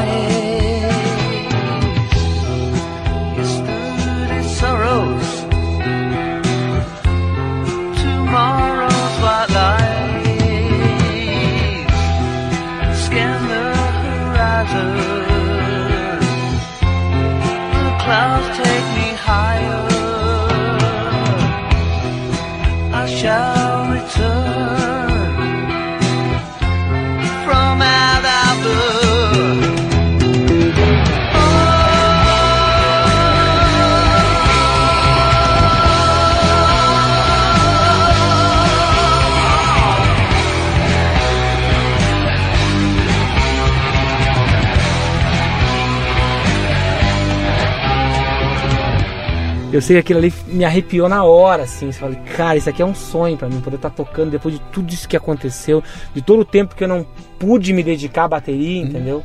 Nesses tempos de Dana e tal. Mas você volta para a bateria, na- depois que você estabiliza na Dana, ainda lá no Rio Grande do Sul, Uhum. Aham. você retoma a bateria e forma o hangar. O hangar. Exatamente, é. Tá. Só que nessa época eu tava Lá fazendo. no Sul. Exatamente. Só que nessa época eu tava fazendo faculdade. Então o único tempo livre que eu tinha era final de semana. E aí é o seguinte. O meu horário era horário fabril, né? Entrar às 7, sair às 5, depois ia pra faculdade às 7 de novo, saía de lá 11 e meia, chegava em casa meia-noite e meia, acordava de novo às 5 e assim ia, ia indo. Mas nos dias que eu não tinha aula ou que o professor mandava a gente embora, a- ao invés de eu ir embora para casa antes, a minha mulher sabia que eu ia estar lá na faculdade. Eu ia para casa do Mike, que era o nosso vocalista, para praticar bateria. Então, mesmo cansado, com terno, dentro do meu carro sempre tinha uma bolsa com calção, meia, sapatilha, camiseta para eu ir tocar. Então eu sempre deixava umas duas mudas lá, porque quando pintava o tempo eu ia. E final de semana, cara, mesmo com filha pequena, não tinha boi. Eram de 6 a 8 horas de ensaios, sábado e domingo. Religiosamente, mesmo sem show.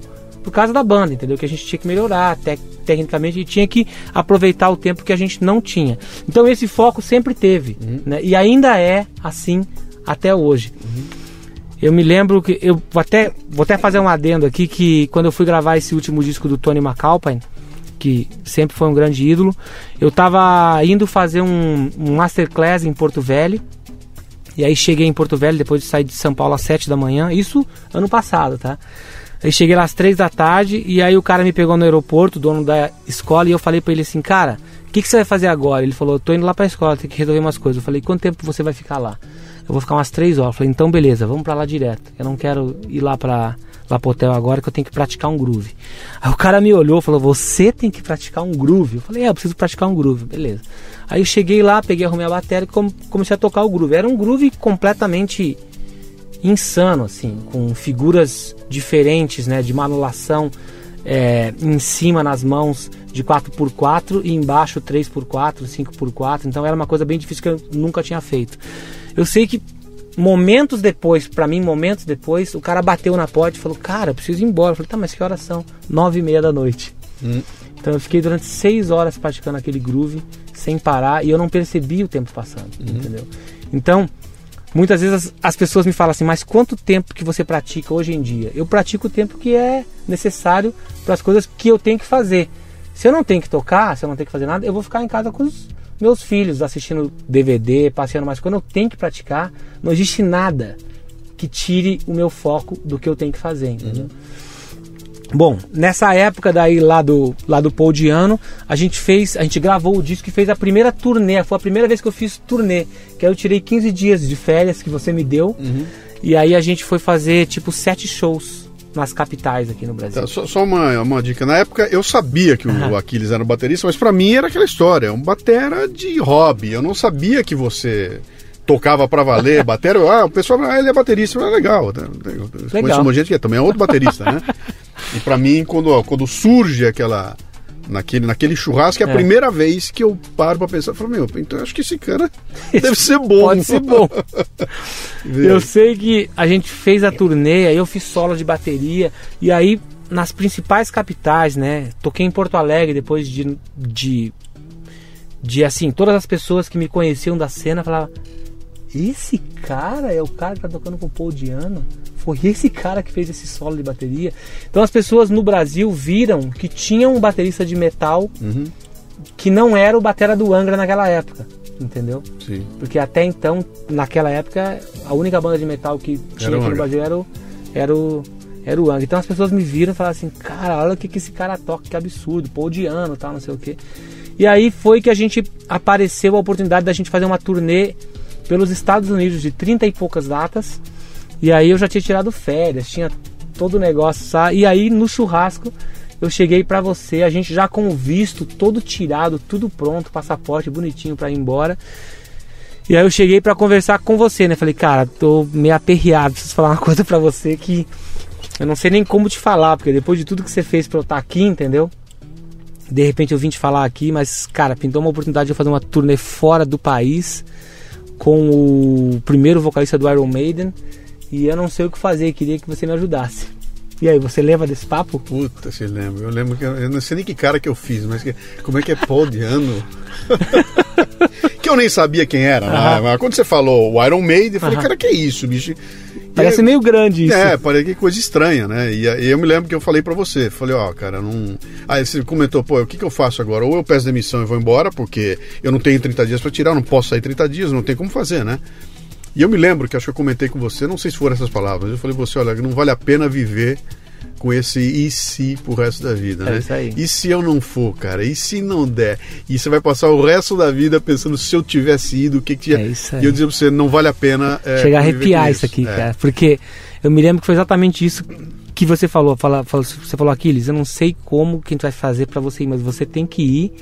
Porque, cara, se for um outro mané lá no seu lugar, pode ser que esse negócio dê muito certo e você não, não vai se perdoar nunca mais. Você não vai ser nunca mais o mesmo Aquiles aqui na Dana, você não vai ser o mesmo Aquiles na tua família, isso vai foder a tua vida. Então, cara, não sei como que gente vai fazer, mas você tem que ir. Enfim, a turnê acabou não rolando porque o Paul Diano é tão problemático que os caras não deixam ele entrar nos Estados Unidos há muito tempo. E aí a turnê foi cancelada e a gente assim, tipo com a mala pronta, você já tinha me liberado, a gente tinha dado um jeito pra ir. O jeito que eu dei foi o seguinte: você tinha 15 dias, É. tem a ver, né? É. Falei, tira os 15 e os outros 15 a gente vai. Eu vou encobrir aqui. É. Eu vou dar um jeito de encobrir aqui, Foi depois surreal, você compensa lá na frente. É. E aí a gente aqui se organiza entre nós e a empresa. A empresa, entre aspas, não vai ficar sabendo, não é claro que ia ficar sabendo, né? Mas eu falei, vai, depois você vai compensar isso de uma outra forma lá, né? É, E aí foi uma loucura, porque a gente tava praticamente no. Assim, saio ou não saio pro aeroporto? Porque estava esperando o Paul ir pela fronteira do Canadá Uhum. pra tentar entrar. E aí seguraram ele lá, não deixaram entrar e cancelaram a turnê e tudo. E aí a casa caiu. Outra brochada. É, aí eu voltei pra Dana assim, tipo, quebrado, né? Uhum. E aí você falou, ué, e aí? O que você tá fazendo aqui? Falei, cara, você não vai acreditar. Isso foi tudo, né? era uma sexta, né? Uhum. Pena eu tinha que viajar. Na segunda-feira voltei pra Dana e falou, meu, o que você tá fazendo aqui? Falei, cara, a turnê foi cancelada, o cara não conseguiu entrar. E aí nesse meio tempo, né, a vida seguiu, né? Trabalhando tal, trabalhando aqui, trabalhando lá. E aí eu sei que eu sempre ia nas feiras de música aqui de São Paulo, né? A Expo Music. E essa turnê ia ser em agosto. E aí em setembro eu fui na feira. E aí o Edu Ardanui, que toca guitarra no Dr. Sim, naquela época eu tinha tocado com o Triton, que tinha ele, o Frank Scolari e o Sérgio Bus, que era um cara que tinha tocado com o Steve Vai fora, tal, tudo. E aí ele me apresentou pro Kiko, pro Kiko Loureiro, né, num, num dos stands de guitarra que eles tinham lá, que eles estavam juntos, falou, ó, cara, e eu tava de terno e gravata, né? Terno porque eu tinha saído da Dana e tinha ido lá pra feira. E aí eu sei que ele falou, ó, esse cara aqui toca dois boom pra caralho, mas esse cara é impressionante. Aí o Kiko me olhou e falou assim, sério, meu, você toca bateria, você, não- você parece um executivo. Eu falei, não, é que eu tenho um outro emprego na Dana, é assim e tal. E aí eu tirei meus discos, né? Tirei o disco do Hangar.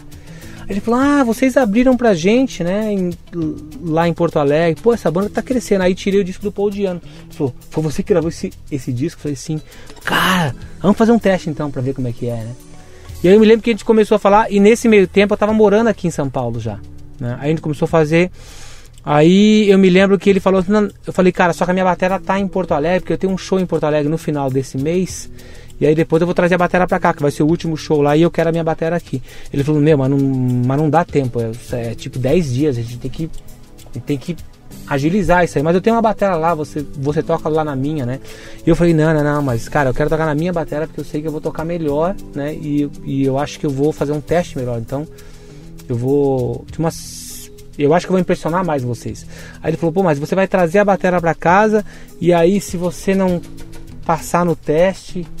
Eu falei, não, mas essa. Eu falei pra ele assim, não, mas essa, essa hipótese não existe, a bateria vai ficar lá na tua casa. E aí nesse meio tempo a gente ficou trocando e-mail, tal, não sei o que. E aí o Rafael, que era o outro guitarrista, falou, cara, a gente vai ter que, nesse, tipo, três dias depois, né? Ele falou assim, cara, a gente vai testando outros bateras enquanto isso, né? Aí eu dei uma outra trucada, né? Falei, cara, vocês podem testar o batera que vocês quiserem, cara, mas não decidam o batera da banda até vocês me verem tocando. Então foi tipo um ultimato, né? Tipo assim, meu, eles depois, né? Eles me falaram isso entre eles falando assim. eles pensaram assim, meu, das duas uma, cara. Ou esse cara sabe muito bem o que ele tá fazendo, ele tem certeza absoluta que ele é capaz, ou ele é um puta de um farsante e a gente vai chegar. Então a gente os caras que a gente testou até agora não foram su suficientes porque a gente precisa. Então, possivelmente esse seja o último cara pra gente testar. A gente não sabe mais o que fazer. Então, vamos vamos esperar ele. E aí a bateria, a gente fez o show em Porto Alegre e tal, a gente voltou pra cá, a bateria foi, foi lá pra casa do Kiko. E cara, eu fazia coisas que eu duvido que alguém faria naquela época. Eu ia por, eu ia pro aeroporto como um passageiro normal, levando a bateria inteira. Uhum. E eu conseguia convencer as pessoas sem pagar nenhum excesso, cara. E trazia a bateria É. pelas empresas aéreas assim. Dois táxis me seguindo com a bateria toda pra tirar a bateria. Já era uma bateria grande, né? Com dois bumbos e tal, tudo. Hoje em dia, cara, eu vejo assim que eu fui muito louco. Possivelmente, hoje em dia, eu não iria tentar fazer isso, mas aquela época era uma outra época, entendeu? Tipo assim, eu peitava as coisas e eu ia. Não, e além E de ser uma outra época, é o seguinte: você tinha 30 anos de idade.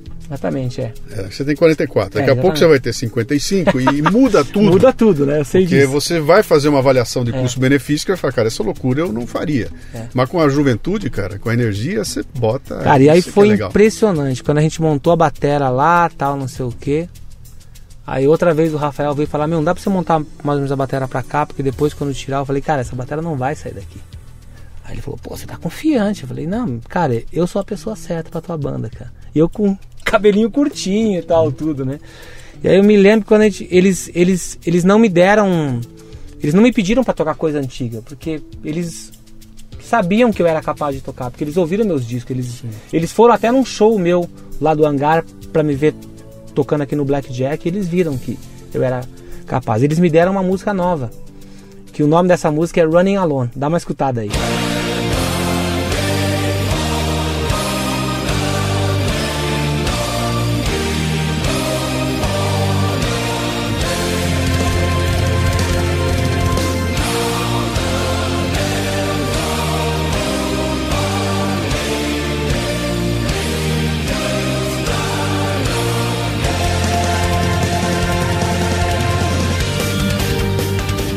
E aí essa música eu peguei e eu não tinha onde tocar bateria, né?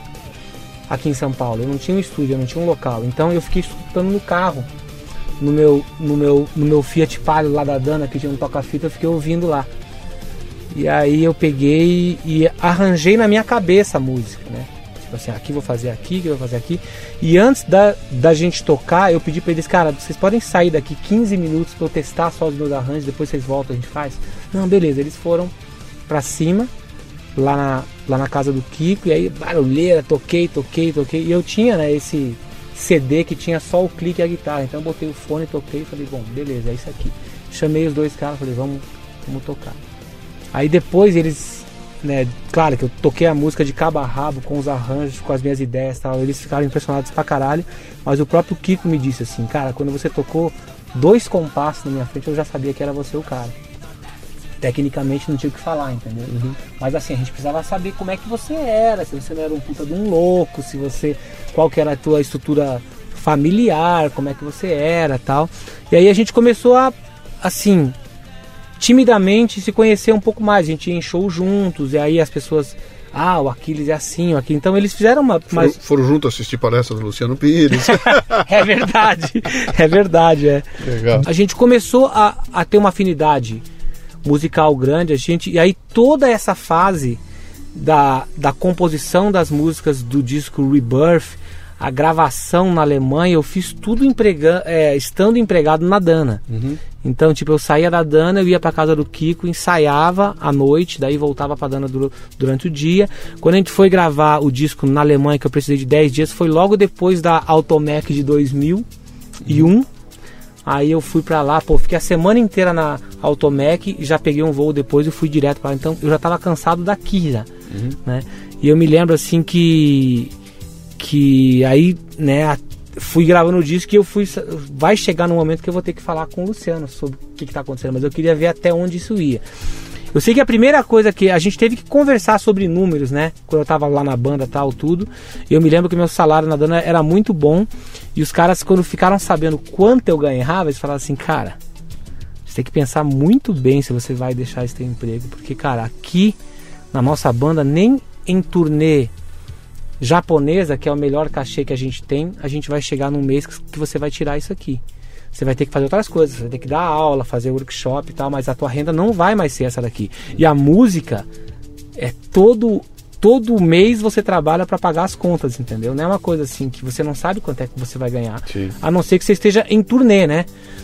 E aí eu tive que chegar e conversar com você. Você lembra desse papo? Não, Não lembra? não lembro, cara. Cara, esse papo foi assim. Outra vez aquela mesma, aquela mesma história, né? De tipo assim, cara, o que, que eu faço? O que, que eu faço? Aí você falou exatamente da mesma forma. E falou, cara, você tem que ir, pensa bem. Vai, vai, entra um outro mané nessa banda aí.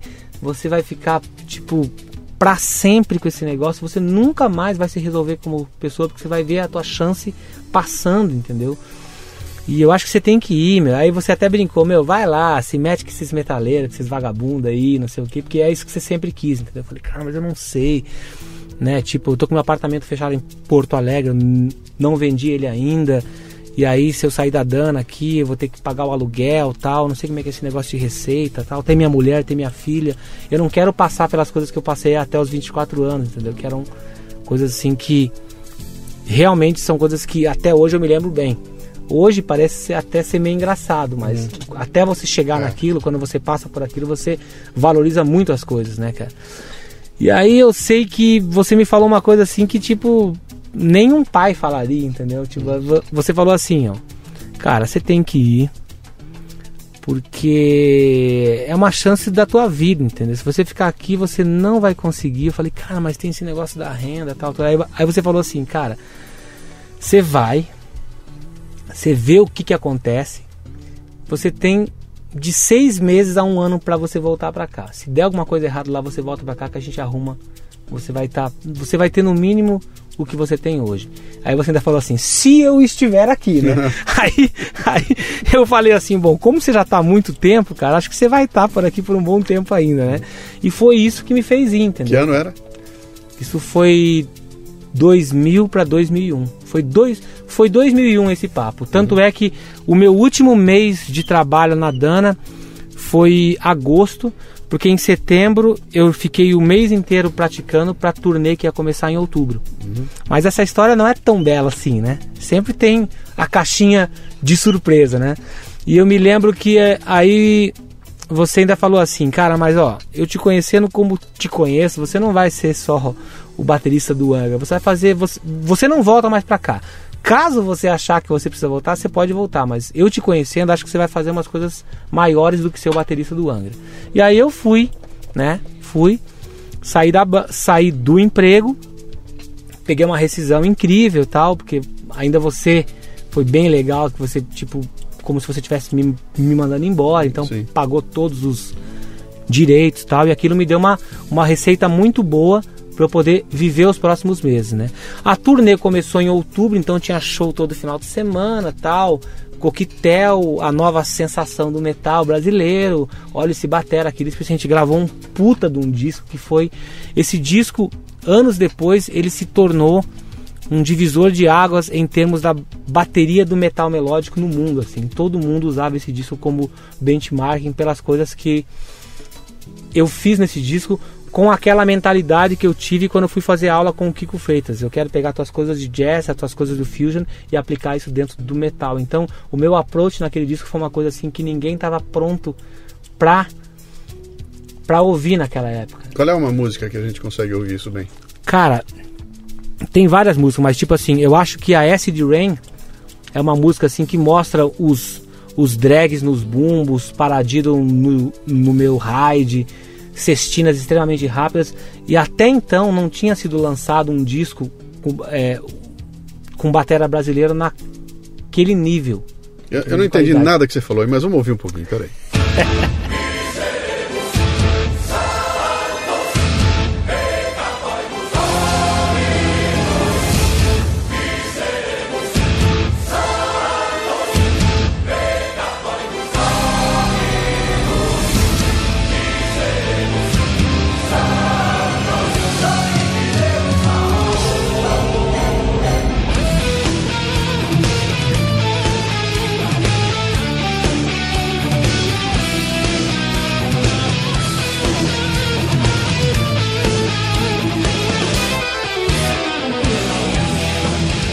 Então eu sei que ah, né, outubro, novembro, dezembro, a gente acabou o último show em, nove- em dezembro, no dia 20, 20 de dezembro foi o último show.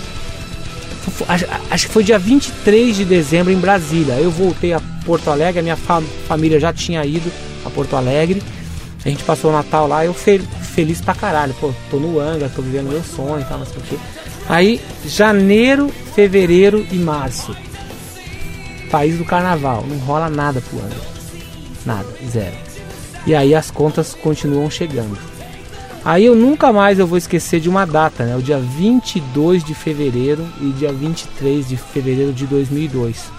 Que foram as duas primeiras noites que eu passei em claro por causa do Angra.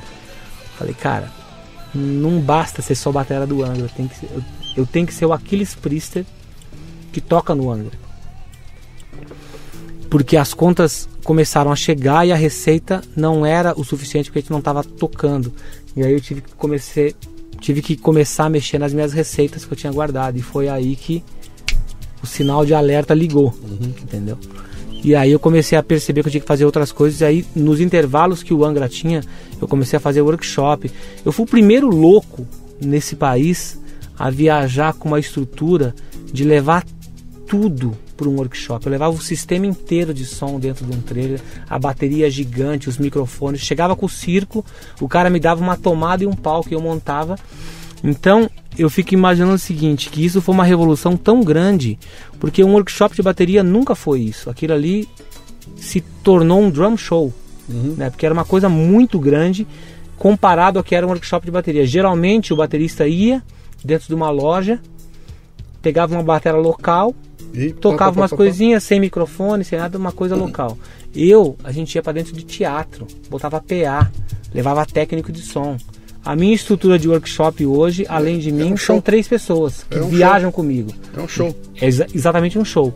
Tem backdrop, tem tudo. Então, eu fico imaginando o seguinte: se o primeiro workshop de um cara foi o do Aquiles Priester naquela época, ou então hoje em dia, qualquer outro workshop pro cara não é nada. Porque assim, o workshop, o conceito é uma coisa muito mais simples, muito menor. E o meu negócio não, é tão grande como se fosse um show meu, com qualquer banda que eu esteja tocando. Então, eu me lembro que, tipo assim, tinha, tinha anos quando o Angra não tocava que eu chegava a fazer perto de 100 workshops. E aí isso começou a me dar uma renda até melhor do que eu tinha no Angra, entendeu? E aí que a gente começou a ter problemas de agenda, de receita, tal, que chegou che, chegou num momento que assim, os caras precisavam que eu ficasse livre para poder cumprir a agenda da banda, mas financeiramente para mim já não valia mais a pena. né? E aí novamente, né, tipo por causa de problemas com empresariamento, de receita, de royalties e tal, a gente chegou num impasse que eu tive que dar um novo passo, né? Tipo, falar assim, cara, se eu ficar nessa banda, eu não, eu não, possivelmente eu não vou ter mais vontade de praticar, não vou ter mais vontade de tocar. Eu tava viajando praticamente o mundo inteiro, mas eu não tava feliz. Os patrocinadores que eu tenho, o meu relacionamento com eles é exatamente o mesmo relacionamento que as bandas multiplatinadas têm. A forma como eles cuidam desses bateras que tocam em arenas fora daqui, em estádio, é a mesma forma que eles cuidam de mim. É, é a importância que eu tenho para essas empresas pelo trabalho que eu fiz aqui no mercado brasileiro, né? Ou seja, todas as marcas que eu uso são as marcas que, Que é o mais mesmo. vendem. é, você está fazendo a mesma coisa que você fazia na fábrica de Las Sombras. né? Exatamente. É a mesma coisa. Não Exatamente. mudou nada. Não, E, e- e eu me arrisco a dizer o seguinte: se você tivesse decidido ser médico, pediatra, você estaria do mesmo jeito, arrebentando como médico pediatra, porque o que vale é o teu processo, a tua maneira de pensar, o jeito de encarar com profissionalismo, né? essa história do vou medir, a história do botei na frente e ninguém me tira da cabeça. Então, Exatamente, é. se você fosse engenheiro, fosse construtor, qualquer lugar que você tivesse funcionaria, porque esses atributos eles estão além da questão de ser um músico talentoso ou não, entendeu? Não, não importa o teu talento ali. Com esses atributos você conseguiu levar essa coisa eh, adiante, né? Ah, Tem coisas que a gente fazia na época, tipo pegar o carro com um trailer, levando 3 mil quilos de equipamento, indo pro Nordeste de carro. E depois voltando durante 4 ou 5 dias sem parar, só para poder levar para aquela galera o mesmo workshop que eu apresentava nas capitais aqui para baixo, entendeu? Então, assim, são coisas que as pessoas não esquecem, elas se lembram disso até hoje, entendeu? Ou então, quando o Hangar entrou num ônibus e foi pro Nordeste levando todo o equipamento de PA, o palco inteiro. Foi uma coisa que nenhuma outra banda de metal tinha feito. Depois, o ano passado, a gente repetiu o mesmo feito com o Nocturnal, que é uma banda que está crescendo muito. Ou seja, assim, onde eu entro, existe o processo de como o Aquiles faria, de como o Aquiles entraria naquele processo daquela banda, entendeu? Então, tem algumas pessoas que veem isso de uma maneira boa, tipo assim, o cara tá agregando valor à banda e tá mostrando umas coisas que a gente não teria a menor ideia de como fazer, porque ele, ele teve um embasamento 100% diferente. A gente, o tempo inteiro que a gente ficou trabalhando no, no mercado musical, ele teve dentro de um mercado corporativo que ele tinha obrigação de dar resultado. E isso, de alguma forma, encaixa na minha forma de trabalhar e de tocar bateria hoje. Eu tenho que dar resultado, eu nunca posso dar eu, o show de amanhã nunca pode ser pior do que o, do que o show de ontem. É uma coisa gradativa, tem que sempre crescer. E os problemas que você encontra são os mesmos. Os mesmos. época, Porque vai ter gente que vai resistir a isso, vai ter Exatamente. gente que não consegue acompanhar o ritmo e vai pedir pra você baixar a bola, ou vai Exatamente. querer, ah, não vou porque é demais pra mim, e de repente você tá dentro de um time, você um depende do outro, e aí pra gerar conflito, bom, esse é o, esse é o Aquiles que eu, que eu É conheço, fácil, né? é, exatamente. Então, assim, de uns tempos pra cá, eu percebi, assim, que a marca Aquiles Priester ficou muito forte, ficou muito grande, que, as, que muitas vezes tem bandas que não comporta Uhum. um, um- um baterista como Aquiles Priester dentro da banda. Uhum.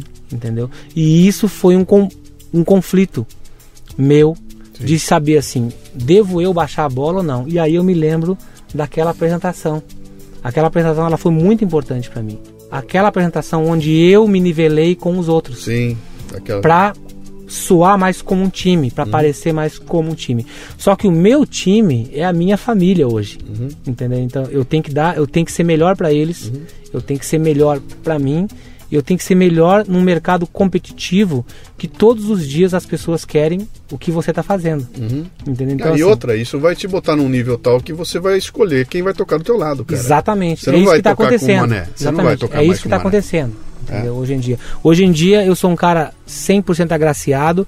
Eu toco com o Tony McAlpine, que é um guitarrista que me inspirou um disco dele, o Maximum Security, uma música chamada é, Hundreds of Thousand, que você vai dar uma escutadinha agora.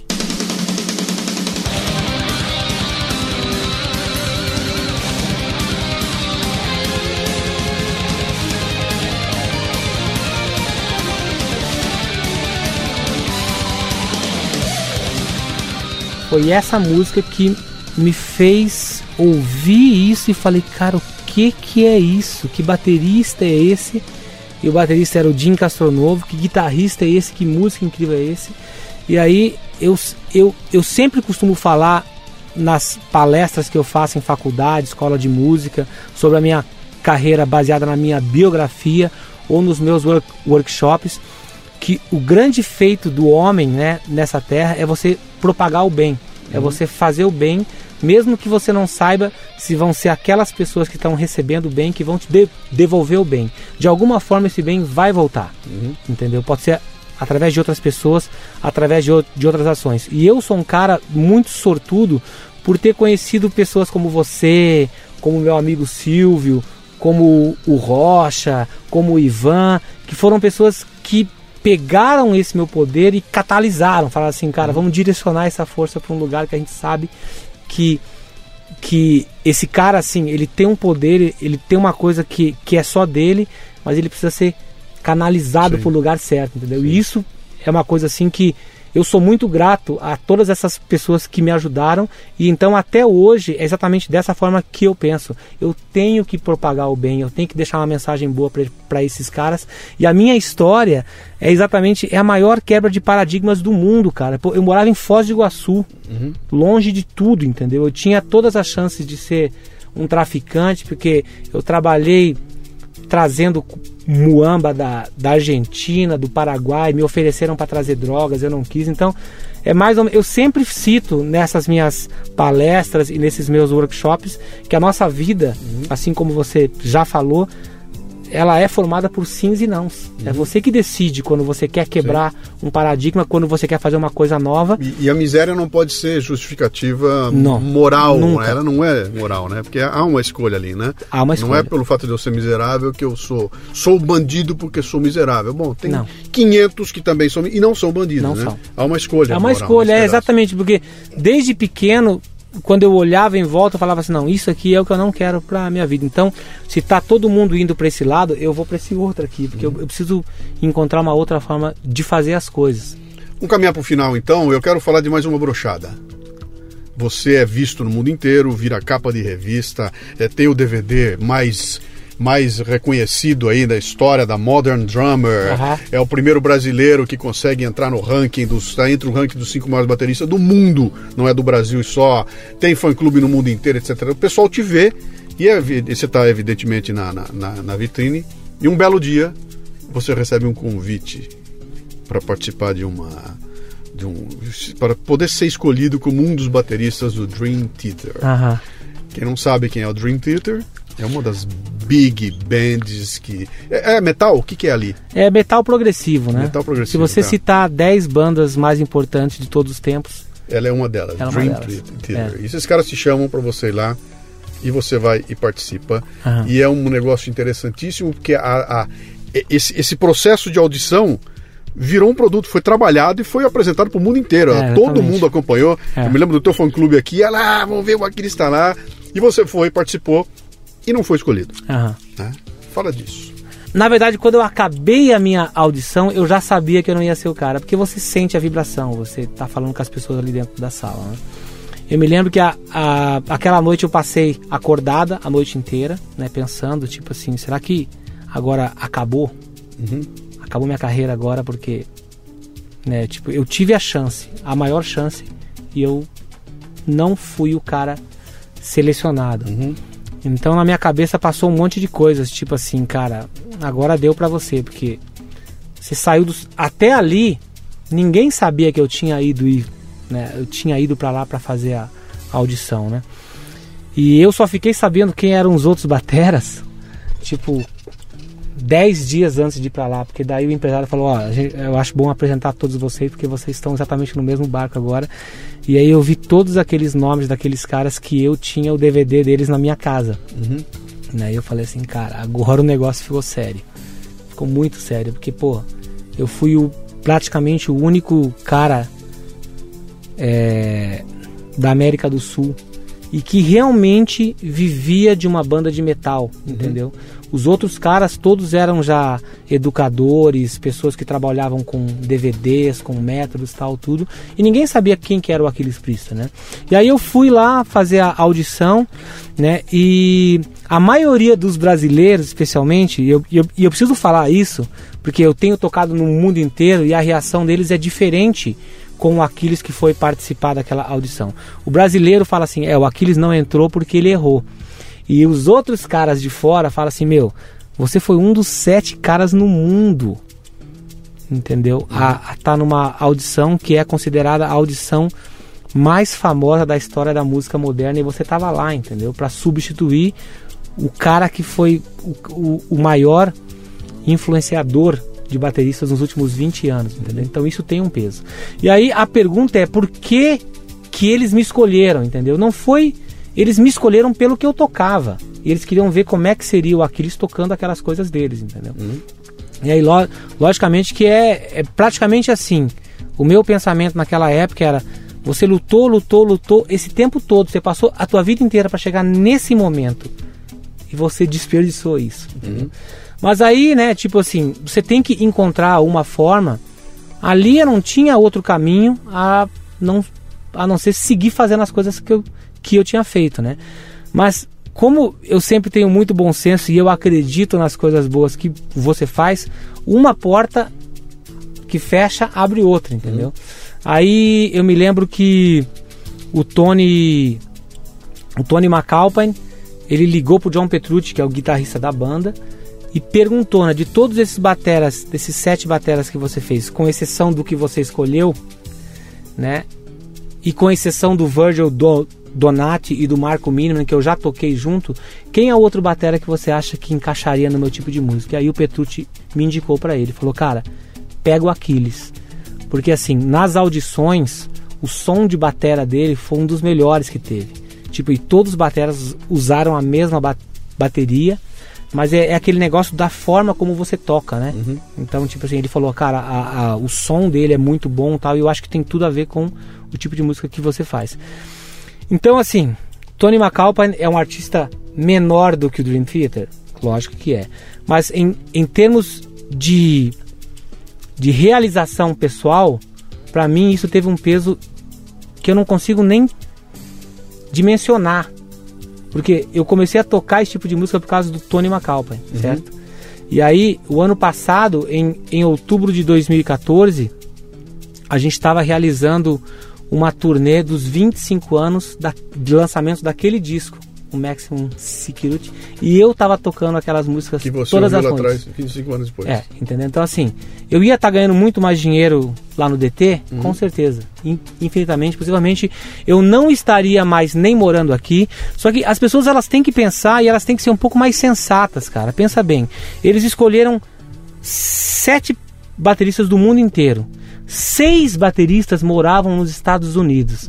Você tem ideia do problema que seria tirar um brasileiro com família, trabalhar toda a imigração dele, o green card, o esquema do imposto e tal? Será que não daria pra gente resolver isso com qualquer um dos outros seis? Mas só que eles me disseram o seguinte, cara, a gente queria o melhor do mundo em cada especialidade. Então, se você vê esses bateras que estão ali, não tem nenhum que seja parecido um com o outro. É cada um é especialista no seu ramo. E é por isso que você está aqui. Então, se você pensar o seguinte, cara, olha a quantidade de bandas de metal que tem no mundo Sim, inteiro. claro. Entendeu? Eu fui o único cara de uma banda de metal que foi que foi para lá. Eu devo ter algum valor. Então, nessas horas que você tem que começar, você tem que rever a tua própria história. É aquela história do brasileiro, né? Que se o, o- quem, quem ganhou a prata não interessa. Não interessa, Não exatamente. interessa. Quem for o segundo colocado não tem. Não tem a menor- Não me interessa, não me interessa. Então, ou é tudo ou é nada. né? Agora, impressionante como os próprios americanos, né? Tipo assim, o meu nome depois dessa audição, você pode ver pelos meus vídeos, pelos, pel- pelos, pela minha mídia so- social, tem muito americano. Sim. Que é um mercado que eu sempre quis entrar. E que nem o Angra conseguiu me colocar lá. Porque o Angra é uma banda muito, muito pequena lá. Entendeu? E quando os caras vão no show do Tony, pra me- tem um monte de gente que, que vai pra me ver to- tocando e eles sempre falam: Cara, te conheci na audição do DT, depois eu fui olhar os teus vídeos. Meu Deus, cara, aquelas coisas que você toca é um absurdo. Ou seja, possivelmente eu não era a pessoa mais certa pra aquela banda, Sim, mas isso mas- não significa Não. que eu não sirva pra outras coisas. É mais ou menos como um emprego, né? Você vai lá, te- tem sete pessoas. Uhum. Se eu, eu vou selecionar o cara que eu achar que é melhor pro meu Pra, negócio. pra quem começou tocando sem tocar bumbo e teve que enfrentar o cara que não queria deixar lá atrás, é, cara, qualquer coisa que vier pela frente é. é- Mas é, lógico, assim, e mas é lógico que teve um massacre Sim. aqui do povo brasileiro, entendeu? Tipo assim, a galera meio que massacrou. a- Eu acho que, de uma certa forma, eu entendo, assim, essa atitude deles. Porque, Sabe pra mim o que é essa atitude? É que é a frustração nossa, de brasileiro. A gente queria ver um brasileiro lá. cara, Exatamente. a gente fica frustrado Era mais ou ao menos não ver isso, o brasileiro lá. A- E, e- e, cara, isso é. É, é, é- é bobagem, é coisa cultural. agora, aqui, os né? caras, os caras, eles não se dão conta com que todos os outros cinco caras que não entraram também, Uhum. entendeu? Por que, que ninguém atira tantas pedras neles? Mas- entendeu? Porque tinham sete pessoas, só entrou um cara, então todos os outros seis não valem nada. Sim. Entendeu? É uma, é, uma, é uma coisa que eu não entendo, entendeu, cara? Bom, aí você tá de novo no Rock in Rio. Não, mas antes disso foi uma coisa muito legal. Depois dessa minha exposição no mercado americano, me chamaram para tocar no Modern Drummer Festival, que é a mesma revista que me colocou no ranking. Em 37 anos de ranking dessa revista, nunca um baterista brasileiro tinha entrado lá. E meu DVD foi eleito o melhor DVD institucional do mundo. Você tem ideia do que que significa isso? Na Bíblia da Bateria Mundial, um DVD que não foi gravado em inglês, foi com legenda, Sim. entrar e ser eleito o Melhor melhor. DVD instrucional do mundo, que é uma coisa que tem muita importância para eles, né? E depois disso, no ano seguinte, eles me chamaram para ir tocar no Modern Drummer Festival e aí foi um feito para música brasileira. Uhum. Nunca nenhum outro baterista, com exceção do Ayrton Moreira, que já to que já mora lá há mais de 30 anos, tinha tocado no no festival. E eu sou um batera de metal, eu sou um batera que tem um público segmentado, é um movimento limitado, segmentado, entendeu? E eu consegui entrar lá e eu quebrei várias barreiras. Eu toquei nos maiores festivais de bateria do mundo, entendeu? E eu tenho todos os bateras que participaram daquela audição, a gente se tornou próximo, né? Tipo, o Thomas Lang, ele é um grande amigo meu e ele é um cara que ele me chama para os eventos anuais que ele faz, entendeu? E ele fala em público das minhas qualidades como batera, entendeu? Então, se esses caras me dão um aval e acreditam no, no meu trabalho, se as empresas internacionais que eu trabalho acreditam e me levam para tocar no mundo inteiro, porque eles acham que eu sou uma pessoa que faz a diferença enquanto eu toco, por que, que eu tenho que me importar com meia dúzia de pessoas Não, que você só- comentam as coisas na internet sem ter uma cara? Você só tem que dar. Você só tem que prestar contas para um cara. Que é você mesmo. Exatamente, Cara. é. Isso está te botando satisfeito.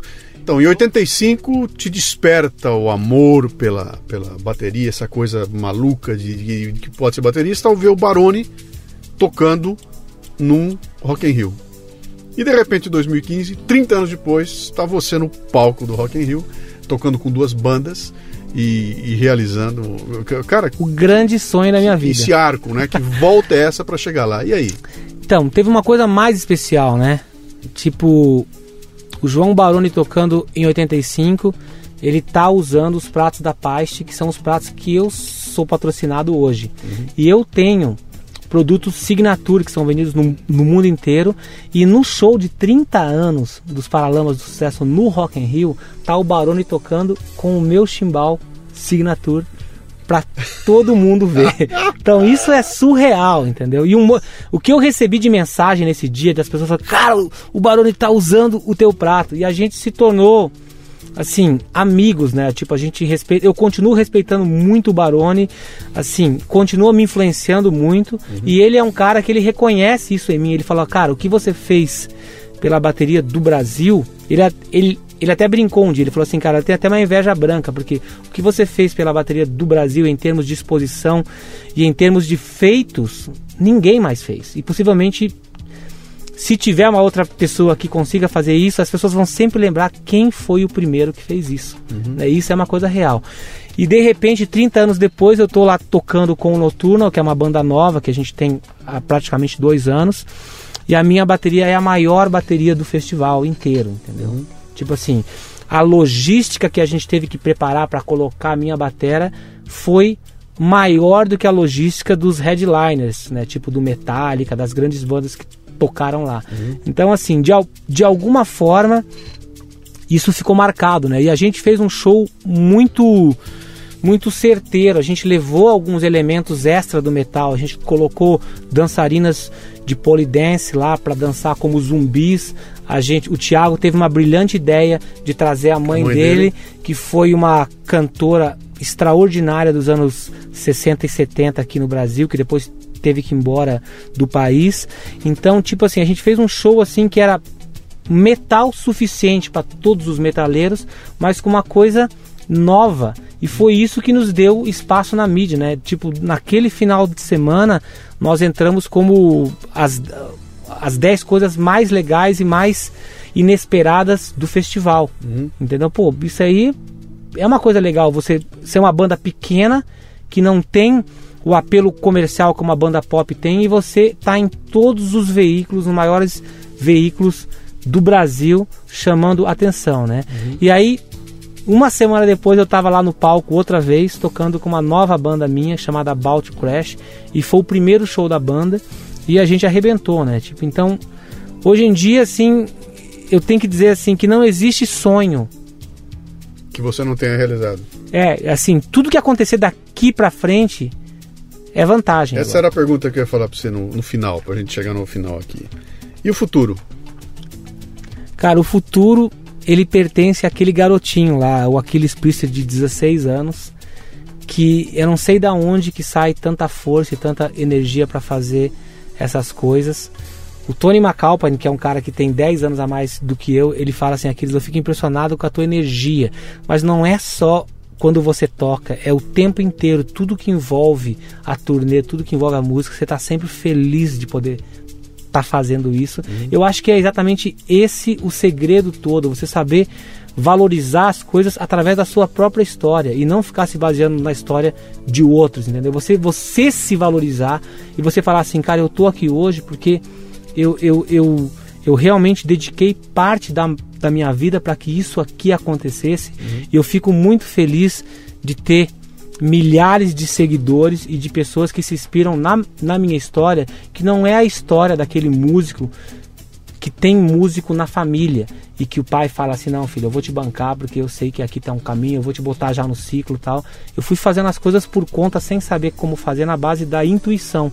Entendeu? Então eu acho que aquele Aquiles de 16 anos, sempre que aparece uma dificuldade na minha vida hoje, eu falo assim: ok. Esse Aquiles de 44 faria assim, mas o que, que o Aquiles de 16 anos faria? Então eu sempre eu sempre sigo o Aquiles de 16 anos, porque eu sei que ele que vai realmente em busca de quebrar esses paradigmas e de fazer as coisas de uma forma ingênua, mas 100% passional.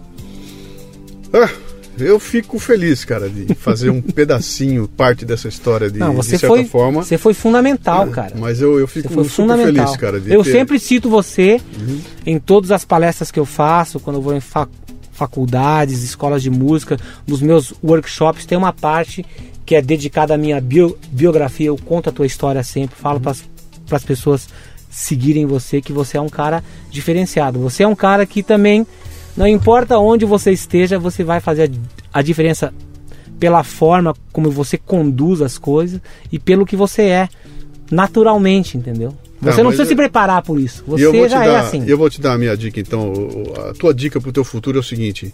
Quando é que você vai tocar jazz, hein? Bom, eu, eu já tô muito bem. A gente já começou a fazer um acústico, né? Então acho que o próximo caminho, depois que eu ficar velho e não tiver perna pra tocar dois bumbos, quem sabe a gente não aí, vai pro jazz. aí vai ser o Aquiles Eterno. Valeu, cara. Um Valeu, abraço, cara. Valeu. Obrigado.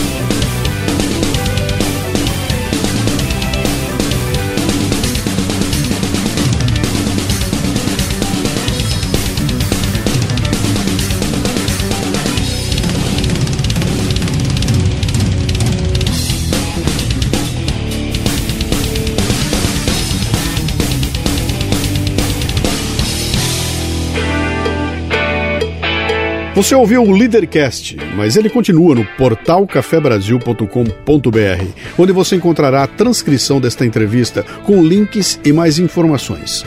portalcafebrasil.com.br. Vá lá, ajude a enriquecer o programa com seus comentários, leia os comentários de outros ouvintes e mande sugestões de pessoas que você gostaria que fossem entrevistadas no programa. E se quiser nos contatar pelo WhatsApp é o 11 967 89 8114. O Leadercast chegou a você com apoio da DKT Brasil, que distribui a mais completa linha de preservativos e géis lubrificantes do país, com a marca Prudence. A DKT realiza um espetacular trabalho de marketing social, contribuindo para o combate às doenças sexualmente transmissíveis e para as políticas de planejamento social.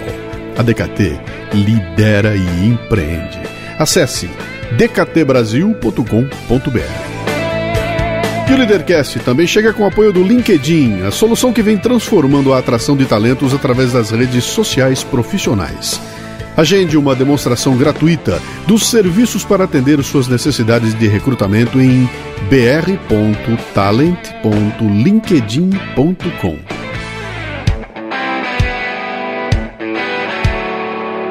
Você ouviu o Leadercast com Luciano Pires. Mais uma isca intelectual do Café Brasil. Acompanhe os programas pelo portal cafebrasil.com.br.